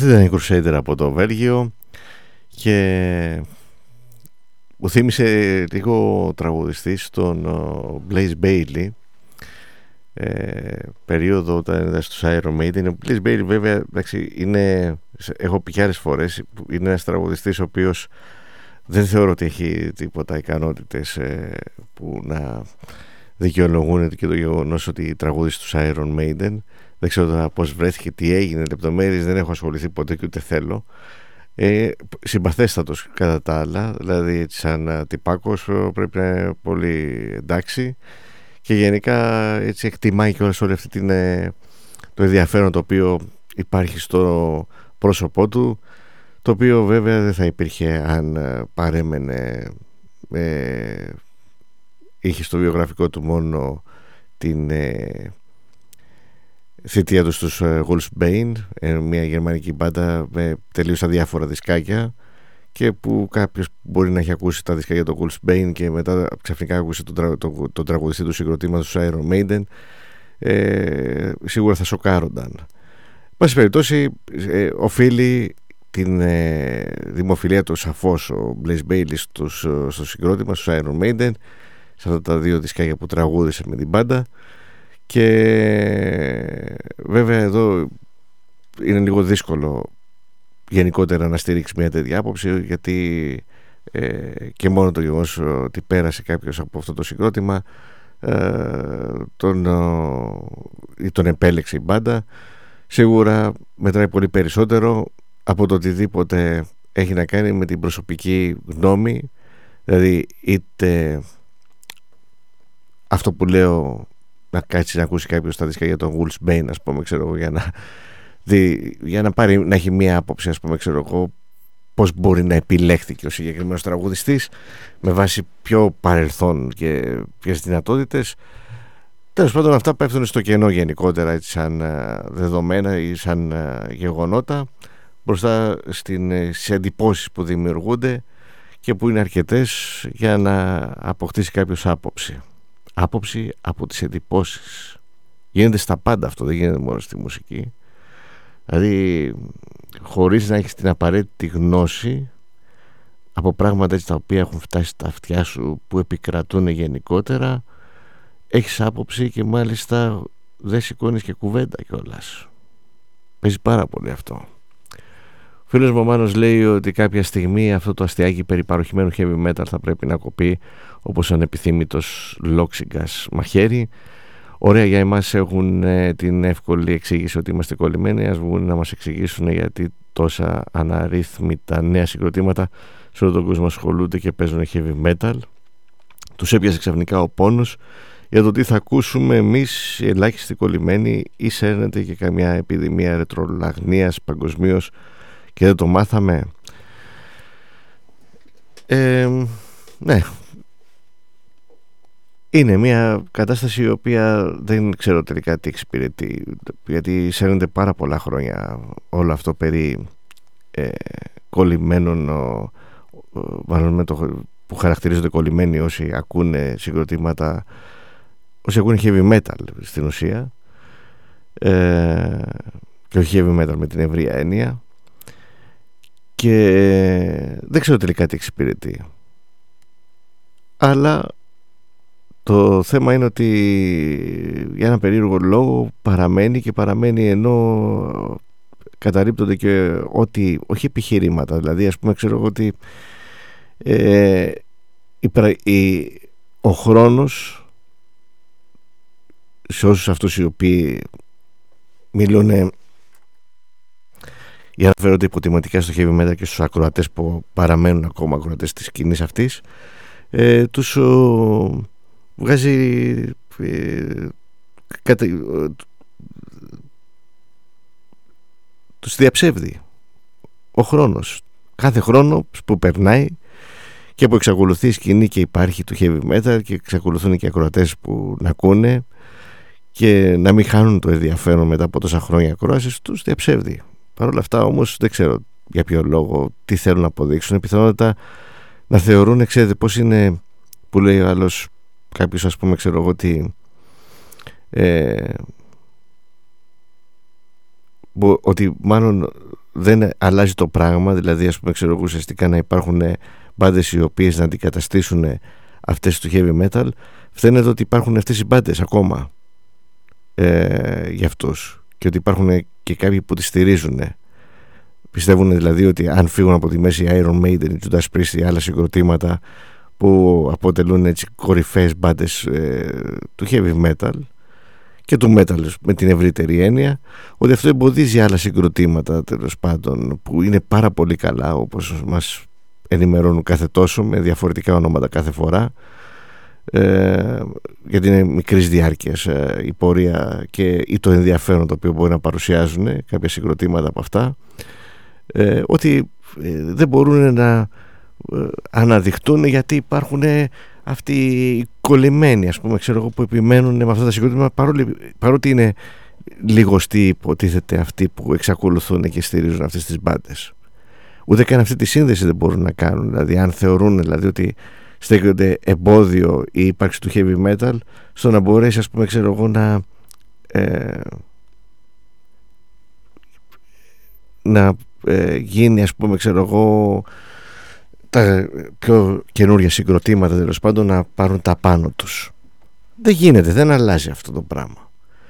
Είναι λάθος επιλογές δηλαδή έχει γίνει λάθος είναι λάθος τα κριτήρια στα οποία ποντάρει κάποιος ότι αυτά τα συγκροτήματα ας πούμε ξέρω εγώ για παράδειγμα πως τα έχει αξιολογήσει στο τώρα ότι θα έχουν και διάρκεια ότι θα έχουν και, την, και μια πορεία ας πούμε ξέρω εγώ ανάλογη με τα μεγάλα συγκροτήματα τα οποία διέπρεψαν και διαπρέπουν ακόμα στο heavy metal. Δεν γίνεται, δεν υπάρχει δηλαδή. Αυτό πρέπει να το χωνέψουν αντί να χωνέψουν αυτό όμως τις λάθος επιλογές και το λάθος ε, πώς το λένε που επενδύουν εν πάση περιπτώσει ως ακροατές σε κάποια συγκροτήματα. Προσπαθούν λοιπόν τι τους στέει ο Χατζιπετρής αυτό γίνεται. Βρίσκουν, έχουν βρει εκεί πέρα τώρα και ε, συζητάνε τέτοιο βαφκαλίζονται. Εγώ το έχω πει αυτό το πράγμα ε, και το έχω θέσει και όλα σαν κριτήριο αποτυχίας για, είτε για τις δισκογραφικές εταιρείες, είτε για τα περιοδικά είτε για όλους αυτούς ας πούμε ξέρω για παράδειγμα οι οποίοι θέλουν ε, να το παίζουν μοντέρνοι ας πούμε ξέρω και ε, ακολουθούν κάθε φορά οτιδήποτε προβάλλεται και κατακρίνοντας όμως παράλληλα και το παρελθόν της σκηνής ότι είχαν την ευκαιρία 30 χρόνια από τη δεκαετία του 90 μέχρι τις μέρες μας να βγάλουν όσα συγκροτήματα θέλανε. Εγώ δεν σας λέω πολλές μπάντες. Τρεις μπάντες οι οποίες θα ηγούντουσαν στη σκηνή αυτή τη στιγμή. Δεν το έχουν πετύχει και εξακολουθούν και ηγούνται αυτής της σκηνής, ας πούμε, ξέρω, τα οποία σας λέω και πάλι, σας θυμίζω μάλλον, ότι θεωρούνται παροχημένα από τις αρχές, από τις αρχές της δεκαετίας του 90. Αυτοί δηλαδή οι οποίοι έπρεπε να γίνει κάτι εσπεσμένα για να αποσυρθούν και να μπουν καινούργοι εξακολουθούν να εγούνται της σκηνής ως ονόματα και του ευρύτερου σκηνής έτσι του metal όπου εδώ μιλάμε δεν μιλάμε για 20, 30, 40, 50 μπάντες οι οποίες ας πούμε ξέρω εγώ είχαν, ήταν αυτές οι οποίες ακούγονταν ευρέως στη δεκαετία του 80 είναι πολλαπλάσια και από διαφορετικές σκηνές 5-10 συγκροτήματα βάλεις από την κάθε σκηνή υβρίδιο που έχει δημιουργηθεί από τη δεκαετία του 90 είναι πόσες μπάντες ε, δεν υπάρχει μία μπάντα η οποία δύο-τρεις έστω και μία να σας πω η οποία να μπορέσει να πετύχει αυτό το πράγμα. Και ο λόγος που δεν μπορεί να το πετύχει είναι διότι στοχεύουν και γενικότερα η μουσική βιομηχανία στόχευε στο άμεσο κέρδος και στην γρήγορη ε, ε, δημο, δημοσιότητα που μπορούσε να αποκτήσει ένα συγκρότημα. Πρέπει να τη χτίσει αυτή τη δημοσιότητα για να πατήσει σταθερά, ας πούμε, ξέρω για παράδειγμα, και να μπορεί να πουλάει και χωρίς πρόθεση προωθούνται άξον από κανένα, από πουθενά. Δηλαδή και εξακολουθούν και όταν ακούει κάποιος άξονα, ας πούμε, ξέρω εγώ για παράδειγμα, λέει: Ωπ, τι έχουμε εδώ; Δεν προωθούνται αυτά τα συγκροτήματα. Μπορεί η Iron Maiden περισσότερο και όποτε είναι να βγάλουν κάποιο δίσκο ή να βγουν μια περιόδια. Το ίδιο και η Metallica και όλα αυτά τα συγκροτήματα. Όλο το υπόλοιπο διάστημα δεν υπάρχουν καν. Ούτε σε περιοδικά, ούτε σε site, ούτε σε τίποτα. Δεν υπάρχουν ειδήσεις για τα συγκροτήματα αυτά. Μόνο όταν θα βγάλουν δίσκο και θα κάνουν και μια περιοδία μετά. Παρόλα αυτά όμως, όλα αυτά τα χρόνια, αυτά τα συγκροτήματα που δεν έχουν καθημερινή έτσι δημοσιότητα ή τέλος πάντων τόσο συχνή όσο βλέπουμε για μπάντες άλλες παραμένουν στη, στο, στην επικαιρότητα. Έτσι, μόνο που θα ακούσεις το όνομά τους. Το έχουν χτίσει όμως αυτό. Έχουν δουλέψει, έχουν ε, και η δουλειά που λέμε που έχουν κάνει έχει να κάνει και με τη σύνθεση με τα τραγούδια τα οποία έχουν φτιάξει και με την ε, συναυλιακή δραστηριότητα της μπάντας που έχουν οργώσει όλο τον πλανήτη. Αυτό και μόνο δηλαδή αποτελεί ένα βασικό λόγο για τον οποίο ε, δεν υπάρχει συγκρότημα μετά τη δεκαετία του 90 που να ε, φτάσει τέτοιες μπάντες. Γιατί είχε αλλάξει η λογική και των εταιριών πιο ε, έτσι με μεγαλύτερη ε, πώς το λένε, πιο ελκυστικό ήταν και για ένα συγκρότημα ότι αντί να τρέχουμε από εδώ και από εκεί, να χρειαστεί και όλα ας πούμε να παίζουμε και τσάμπα, μα χρεια, ε, πώς το λένε, προκειμένου μέχρι να γίνουμε γνωστοί. Ε, ας βρούμε μια εταιρεία, μας κάνει ένα βίντεο κλιπ καλό, έτσι εντυπωσιακό, να κάνουμε και μια καλή παραγωγή. Εδώ απευθύνονται σε παραγωγούς, φανταστείτε τώρα συγκροτήματα. Απευθύνονται σε παραγωγούς και βάζουν το όνομα του παραγωγού για να, για να προκαλέσουν ενδιαφέρον στον ακροατή. Σου λέει φτιάξαμε το δισκάκι μας στο τάδε στούντιο με τον τάδε παραγωγό. Αυτό αποτελεί δηλαδή για πολλές συγκροτήματα από τη δεκαετία του 90 έχει ξεκινήσει αυτό αποτελεί ας πούμε κριτήριο για να κάτσεις να πάρεις τα σοβαρά ένα συγκρότημα. Το που έγραψε το, το δισκάκι στα τάδε στούντιο στη Σουηδία ας πούμε ξέρω εγώ με παραγωγό το, τον τάδε ας πούμε ξέρω εγώ. Και αυτό, αυτό το κάνω στην pop. Αυτό υπάρχει από παλιά δηλαδή σε, ε, ε, μπορεί και από τη δεκαετία του 70 δηλαδή που αναφέρεται ας πούμε ξέρω εγώ και αποτελεί έτσι σημαντικό κομμάτι κριτήριο. Ο παραγωγός των επιτυχιών είναι αυτός. Ο οποίος ας πούμε ξέρω εγώ ανέλαβε να κάνει και αυτό το δισκάκι που θα κυκλοφορήσει προσεχώς κλπ. κλπ.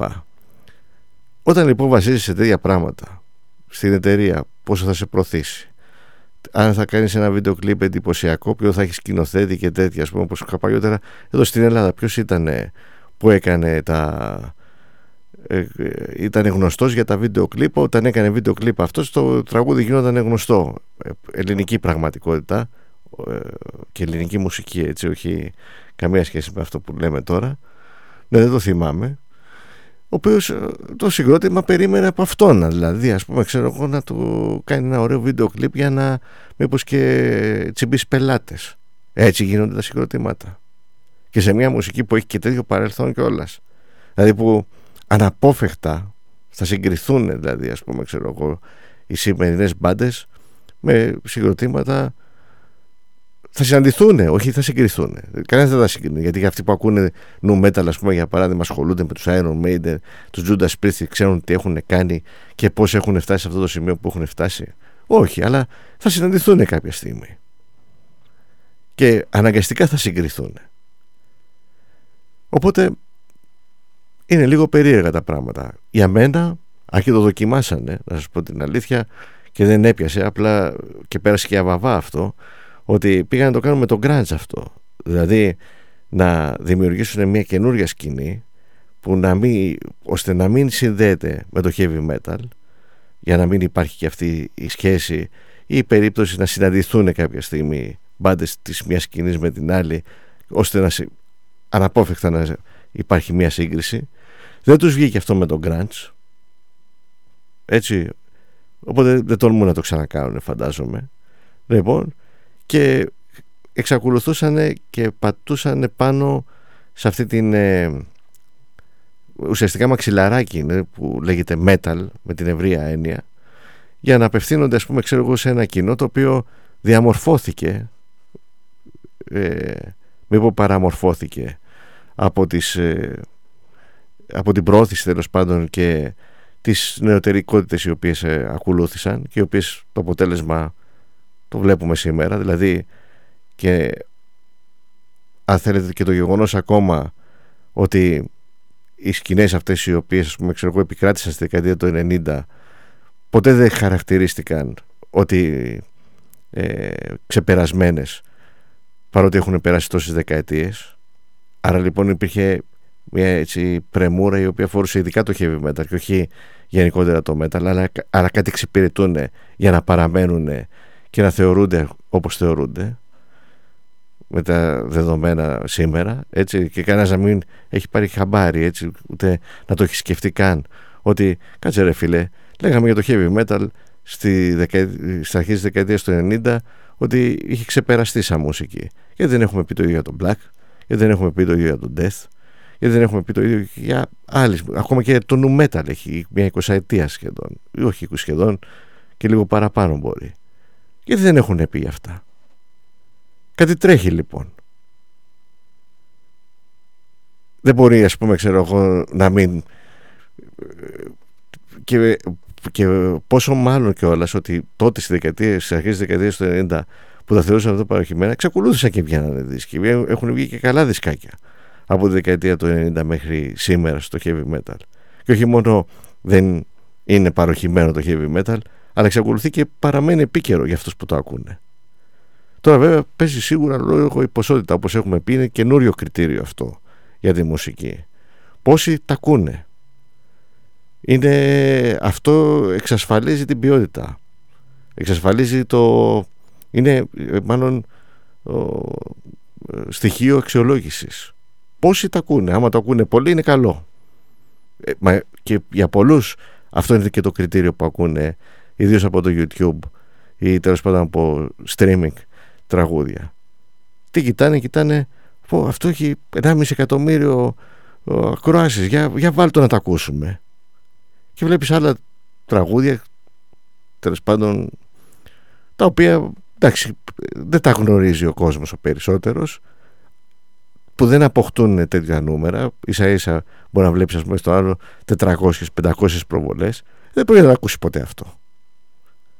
Με αυτό το κριτήριο εννοώ. Και τα δύο είναι άγνωστα γι' αυτόν. Δεν υπάρχει κάτι το οποίο ένα κριτήριο εκεί εκτός από αυτό το νούμερο που να επιλέξει το ένα από τα δύο. Ο μόνος, το μόνο κριτήριο για επιλογής δύο αγνώστων συγκροτημάτων και τραγουδιών τους είναι το πώς το έχουν παρακολουθήσει. Ε, έτσι συστήνονται τα συγκροτήματα.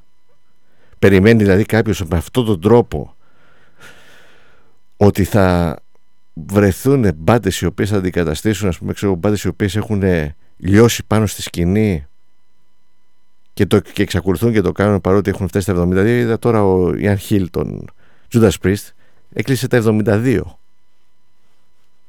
Έτσι, και ακόμα θα παίζει. Όσο αντέχει θα παίζει. Τι να πω. Και για να μην αδικήσω, ή μάλλον επειδή τον αδίκησα ίσως κάπως, αλλά είναι η γνώμη μου και βασισμένη και στο, σε αυτό που έχει αφήσει ο, πριν από τους Iron Maiden ο Blaze Bailey. Μου είναι συμπαθής όμως και για να το αποδείξω θα ακούσουμε ένα τραγούδι με τη φωνή του από τους Iron Maiden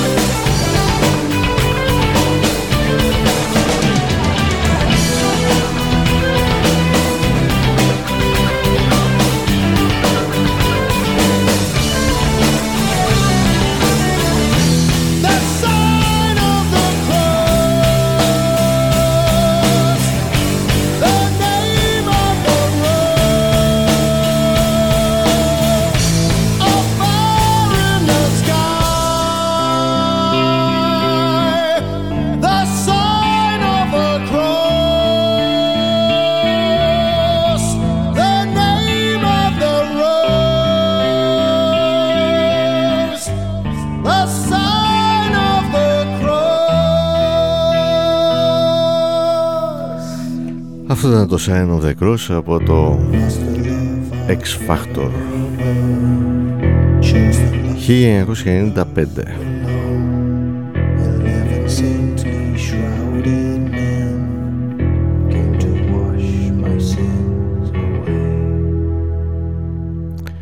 Πρώτο δισκάκι των Iron Maiden χωρίς τον Bruce στα φωνητικά με τον Blaze Bailey όπως και στο επόμενο άλμπουμ το Visual Eleven του 1998 και το 2000 επέστρεψε ο Bruce Dickinson στο Brave New World που έγινε το νέο ε, είδος των Iron Maiden. Μάλλον η ίδια η ουσιαστικά σηματοδοτεί μια διαφορετική ας πούμε αντίληψη, προσέγγιση, ατμόσφαιρα που εδώ και αν επαναλαμβάνεται στα επόμενα άλμπουμ μέχρι και την τελευταία κυκλοφορία της μπάντας στο Σετζούτς το 21 Τέλος πάντων θα πω και για το φίλο μου τον Στέφανο που ρωτάει ρώτησε σχετικά μια δύσκολη ερώτηση. Τώρα στα 17 στούντιο άλμπουμ το Made πως θα θεωρείς πάρα πολύ καλά.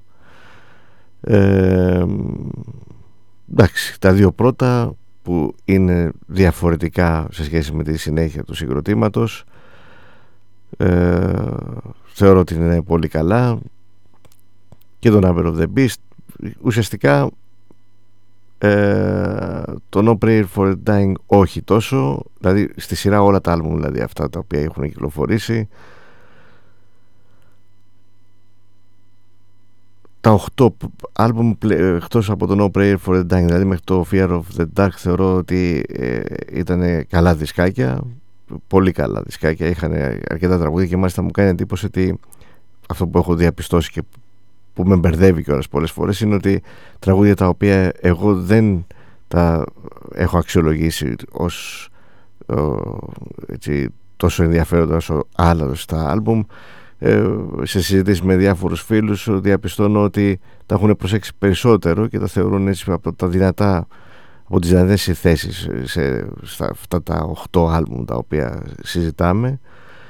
Ε, από το ξεκίνημα δηλαδή της μπάντας μέχρι το Fear of the Dark πλην του No Prayer for the Dying του 90 δηλαδή όλα τα υπόλοιπα δισκάκια τα θεωρώ πολύ καλά.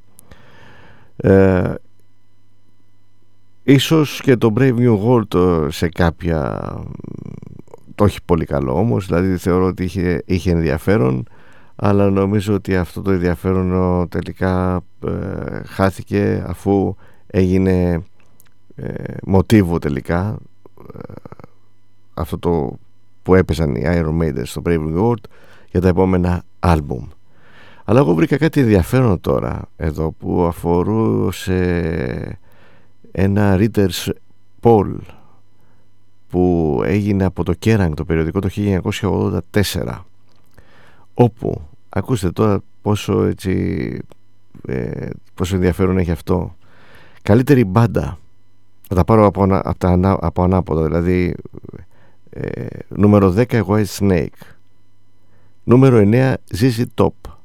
Νούμερο 8 Status Quo νούμερο 7 Rush, νούμερο 6 Marillion, νούμερο 5 ACDC, νούμερο 4 Dio, νούμερο 3 Deep Purple, νούμερο 2 Kiss. Και νούμερο 1 Iron Maiden. Εδώ δίνεται η ευκαιρία κιόλας τώρα με αυτό το πόλ ας πούμε εδώ πέρα που είναι από το 1984 να δούμε τι θεωρούνταν τελικά τότε πόσο ξεκάθαρο ήταν αυτό που λέγαμε heavy metal το 1984 τώρα ε, καλύτερος άντρας τραγουδιστής. Νούμερο 10 Τζέντι Λί νούμερο 9 Brian Johnson. Νούμερο 8 Eric Adams. Νούμερο 7 Fish νούμερο 6 Ozzy. Νούμερο 5 Gillan. Νούμερο 4 David Coverdale. Νούμερο 3 Paul Stanley. Νούμερο 2 Bruce Dickinson. Και νούμερο 1 Ronnie James Dio 10 καλύτερες γυναίκες τραγουδίστριες. Νούμερο 10 Judy Juke Νούμερο 9 Kim McAuliffe Νούμερο 8 Joan Jett Νούμερο 7 Tina Turner η γιαγιά του ροκ. Νούμερο 6 Steve Nicks Νούμερο 5 Wendy Williams Νούμερο 4 Lee Aaron Νούμερο 3 Linda Ford Νούμερο 2 Jodie Turner και νούμερο 1 Pat Benatar Νέες μπάντες ανερχόμενες Τώρα εδώ έχει κάτι περίεργα, αλλά τέλος πάντων New Band λέει η κατηγορία. Wrath Child στο νούμερο 10, νούμερο 9 Hanoi Rocks, νούμερο 8 Rat, νούμερο 7 Motley Crue, νούμερο 6 Queen's Reich, νούμερο 5 Grand Slam, νούμερο 4 Wasted, νούμερο 3 Wasp, νούμερο 2 Deep Purple. Βέβαια το, οι Deep Purple κάνανε ε, το 84 comeback γιατί κυκλοφόρησε το Perfect Stranger τότε και δεν ξέρω, τους παίρναν για καινούρια μπάντα. Δεν αποκλείεται. Και νούμερο 1 Bon Jovi. 10 καλύτερα singles. Νούμερο 10 Mystery από το Dio νούμερο 9 Nervous Shakedown από τους ACDC το Assassin των Marillion στο νούμερο 8 στο νούμερο 7 το Chub των Van Allen στο νούμερο 6 το Killed by Death από τους Motorhead στο νούμερο 5 το Animal Fuck Like a Beast των Wasp. Στο νούμερο 4 το Aces High των Iron Maiden. Στο νούμερο 3 το Heavens on Fire των Kiss. Στο νούμερο 2 Give Me All Your Loving από ZZ Top. Και νούμερο 1 το 2 Minutes to Midnight των Iron Maiden. 10 καλύτερα άλμπουμ για το 1984 σύμφωνα με την ψηφοφορία των αναγνωστών του Kerrang νούμερο 10 Two Steps from the Move των Hanoi Rocks νούμερο 9 το Slide It In των White Snake νούμερο 8 το 1984 των Van Allen νούμερο 7 το Fugazi των Marillion νούμερο 6 το Eliminator των ZZ Top νούμερο 5 το Grace Under Pressure των Rush το νούμερο 4 το The Last Line του Dio το Animalize των Kiss στο νούμερο 3 το Perfect Strangers στο Deep Purple στο νούμερο 2 και στο νούμερο 1 το Power Slave των Iron Maiden. Ε, τι άλλο έχει; Α έχει και για εξώφυλλα. Νούμερο 10 Real to Real των Marillion. Στο νούμερο 9 το Bad Attitude του Meatloaf. Στο νούμερο 8 το Slide It In των White Snake. Στο νούμερο 7 το Love at First Sting των Scorpions. Στο νούμερο 6 το 1984 των Van Allen στο νούμερο 5 το Grace Under Pressure των Rush στο νούμερο 4 το Animalize των Kiss στο νούμερο 3 το Fugazi των Marillion στο νούμερο 2 το The Last Line των Dio και στο νούμερο 1 το Power Slave των Iron Maiden. Εδώ βέβαια έχει ενδιαφέρον γιατί ε, βλέπετε ότι είτε single είναι είτε ξόφυλλο είτε άλμπουμ είτε τραγουδιστής καλύτερος ε, βγαίνουν τα ίδια ονόματα με αυτά τα οποία μπορεί να κυκλοφόρησαν την ίδια χρονιά. Θυμάμαι ότι κάτι ανάλογο γινόταν γιατί δεν είναι αυτό θέλω να πω ελληνικό φαινόμενο εάν νομίζαμε ότι ήταν τότε με τις αντίστοιχες ψηφοφορίες που βλέπαμε τα αποτελέσματα του στο Metal Hammer ότι ό,τι συγκρότημα προβάλλονταν ήταν και πρώτο Θυμάμαι, ας πούμε, ξέρω για παράδειγμα, ότι καλύτερος κιθαρίστας είχε βγει μέχρι και ο Σάφερ από τους Ice Death τότε που ήταν στα επάνω το συγκρότημα. Φανταστείτε μια σκηνή τώρα που στο heavy metal και σου βγάζει ο άλλος καλύτερο κιθαρίστα τον Σάφερ. Όχι ότι ε, θέλω να τον μειώσω εννοείται, αλλά ε, εντάξει, καταλαβαίνεις όμως ότι αυτό, αυτή η επιλογή έχει να κάνει με το τι πεζότανε ή τι τέλος πάντων επικρατούσε ή τι προβάλλονταν μάλλον να το πω καλύτερα. Εκείνη την περίοδο που ε, έβαζε, δημιουργούσε αν θέλετε και την, ε, ε, τις προτιμήσεις του κόσμου τις κατεύθυνε οπωσδήποτε ε, που μετά εμφανίζονταν αυτές οι προτιμήσεις ως άποψη των ακροατών συγκεντρωμένη σε μια τέτοιου είδους ψηφοφορία ε,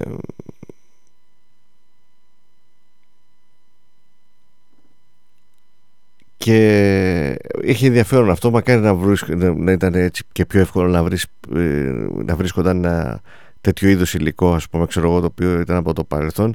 Αλλά αυτό περισσότερο έχει να κάνει που σας ε, ανέφερα από το Κέρακ το περιοδικό ότι ότι στο, το 1984 που ήταν η Judas Priest, που ήταν η, η Metallica, που δεν, έτσι κι αλλιώς όταν ε, έλεγε για ε, τραγουδιστές ας πούμε για παράδειγμα δεν αφορούσε μόνο τη χρονιά του 1984 έτσι ούτε ε, για νέες μπάντες ας πούμε ξέρω εγώ.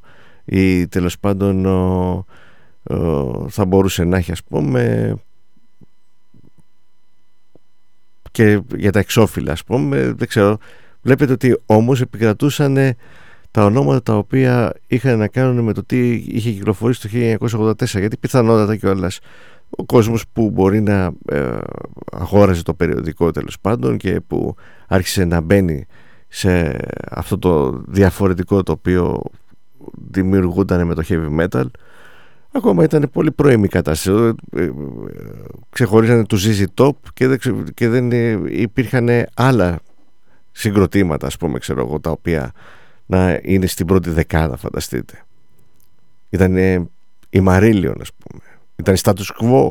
Αυτό Status Quo. Έτσι καμία που ο ήχος καμία σχέση δεν έχει ας πούμε ξέρω εγώ με, με αυτό το οποίο λέμε σήμερα heavy metal από, τότε, από το 84 και μετά δηλαδή.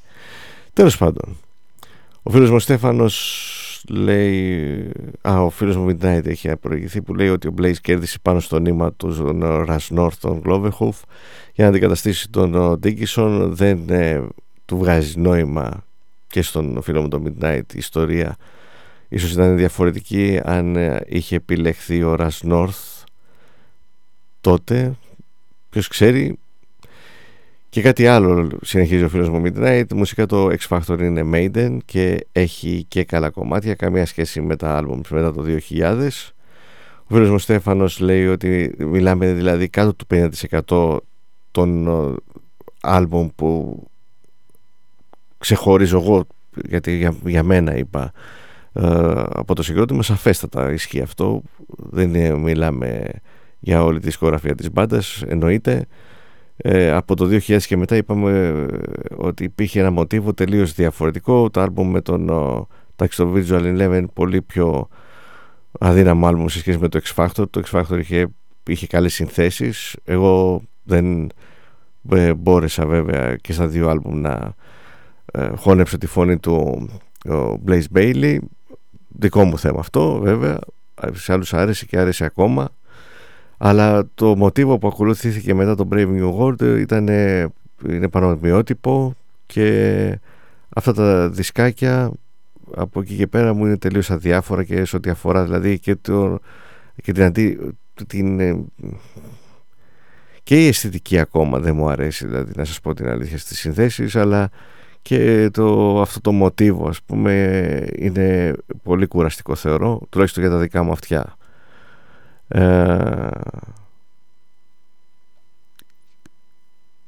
ο φίλος μου Midnight λέει ότι όχι το No Prayer for the Dying έχει καλά κομμάτια. Εντάξει όχι τόσο καλό όσο τα προηγούμενα ένα τίμιο. Εντάξει εγώ ανέφερα αυτά τα οποία θεωρώ ότι είναι ε, στέκονται δηλαδή ας πούμε σε ένα επίπεδο που εντάξει, και να μην αρέσει σε κάποιον η Iron Maiden νομίζω ότι είναι αδιαπραγμάτευτο η γιαγιά του Ρο κάθε φορά που το ακούω γύρω στο γέγιο λέει για την ε, αναφορά στην Τίνα Τάρνερ και όμως και βέβαια να θυμίσω κιόλας ότι εδώ εκτός από την Τίνα Τάρνερ στη δεκαετία του 70 παίζονταν αυτό ότι και ο Ρότ Σκιούαρ θεωρούταν ροκάς επειδή είχε μακρύ μαλλί. Ε, και γενικότερα δεν ξέρω τώρα τι αντίληψη μπορεί να υπήρχε γενικότερα για το ροκ ο Στέφανος λέει ότι όπως βλέπουμε είναι 15 μπάντες που εναλλάσσονται ναι, στο αυτό το top 10, τα top 10 μάλλον που λέγαμε για το Kerrang. Μήπως δεν ξέραν άλλα; Και είναι πολύ πιθανό αυτό που λέει ο Στέφανος ότι δεν ξέραν άλλα. Δηλαδή ήταν τα συγκροτήματα τα οποία προβα... προβλήθηκαν εκείνη την εποχή που κάποιοι έτσι τους έκαναν εντύπωση ε, και που δεν είχαν και άλλα για να ασχοληθούν το... είναι γεγονός αυτό. Και αν αυτό φανταστείτε ότι συνέβαινε στο Κέρανγκ, το περιοδικό και στους αναγνώστες του, φανταστείτε τι γινόταν εδώ στην Ελλάδα, που υποτίθεται τα πράγματα ήταν τελείως πρωτόγωνα.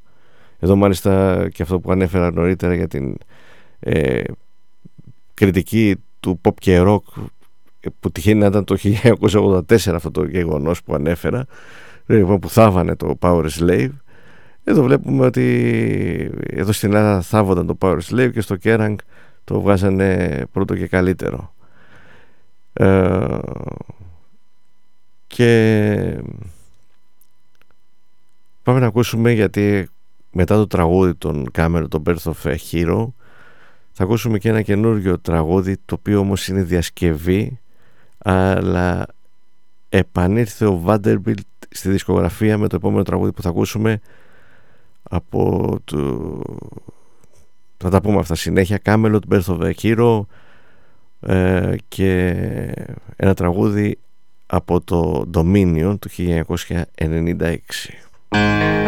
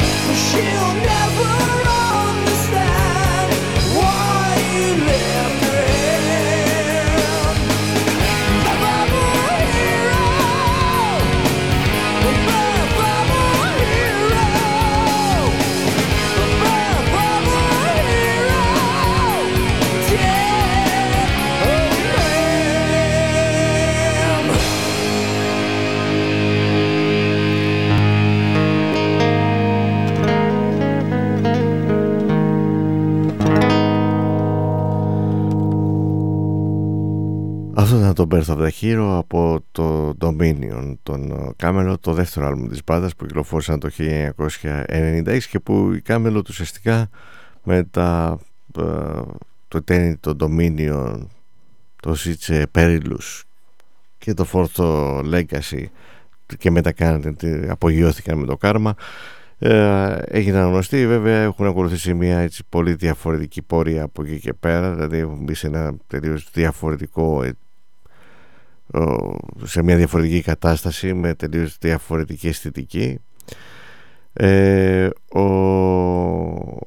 το, στο Dominion και στο πρώτο τους άλμπουμ η Camelot χρησιμοποίησαν ένα τραγουδιστή στο Eternity ο οποίος ήταν έκανε φοβερή εντύπωση γιατί θύμισε πάρα πολύ τη φωνή του Midnight Μάλιστα κάποιοι νομίζανε κιόλας ότι μήπως είναι κιόλας ο Midnight.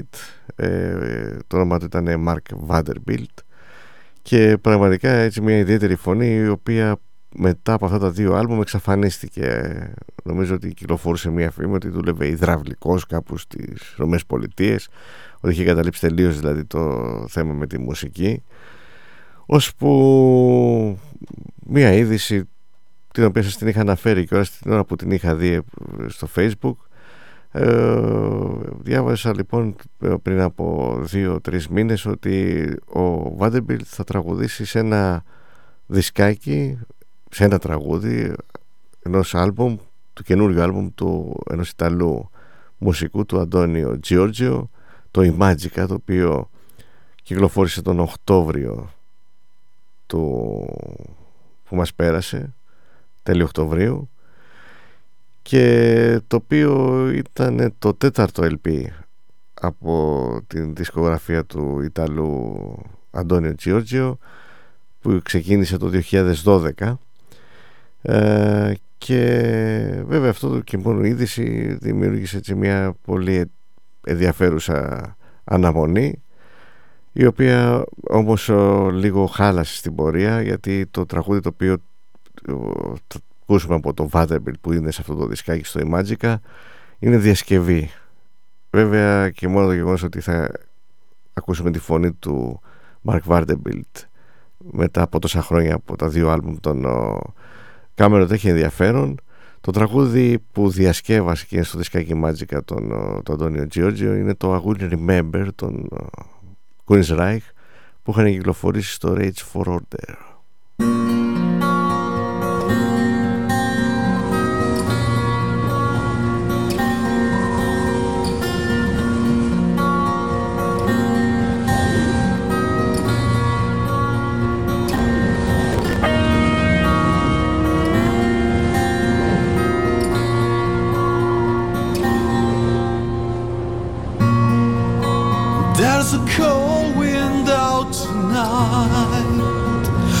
Chill of distant eyes, an orbit survey finds your mind.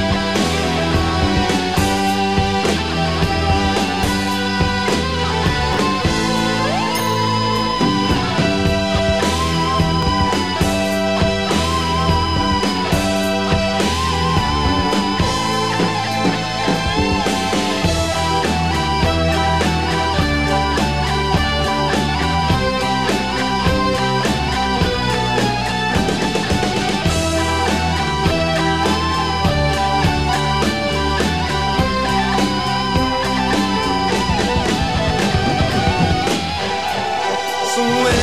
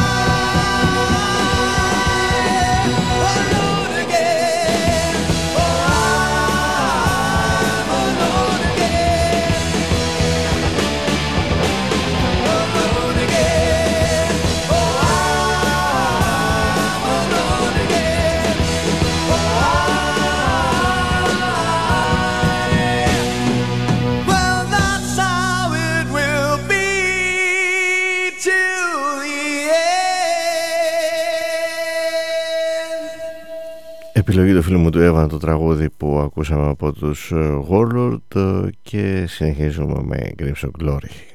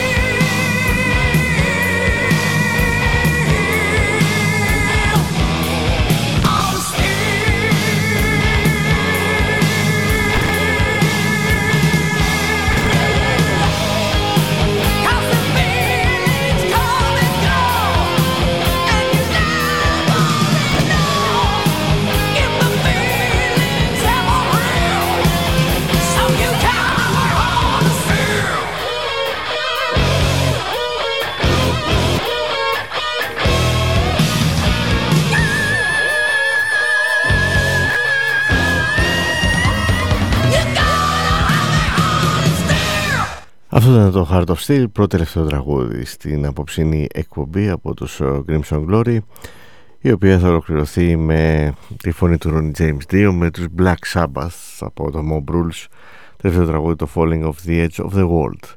Ήταν η εκπομπή This is Heavy Metal που μεταδίδεται κάθε Τρίτη και Παρασκευή 10 με 1 με μεσάνυχτα. Ο Κυριακάκης ήταν στο μικρόφωνο και στην επιμέλεια της εκπομπής για όσους φίλους ο, ο, ενδιαφέρονται ε, ισχύει το ραντεβού μας για το Σάββατο που όπως κάθε πρώτο Σάββατο το μήνα βρισκόμαστε στο Excalibur Ορμηνίου 4 στα Ηλίσια μετά τις 11 το βράδυ για να ακούσουμε παρέα δυνατά την αγαπημένη μας μουσική το Σάββατο 4 του μήνα. Είναι το προγραμματισμένο ραντεβού για τον Φεβρουάριο. Καλό ξημέρωμα σε όλους και όλες Καλό Σαββατοκύριακο ραδιοφωνικό ραντεβού την Τρίτη στις 10 το βράδυ.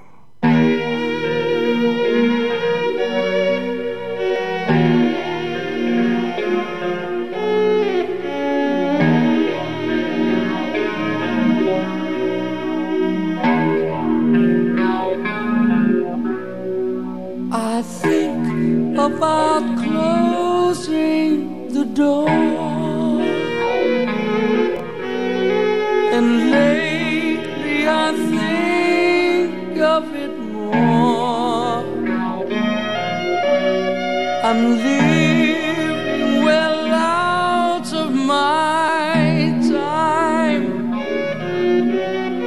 I feel like I'm losing my mind.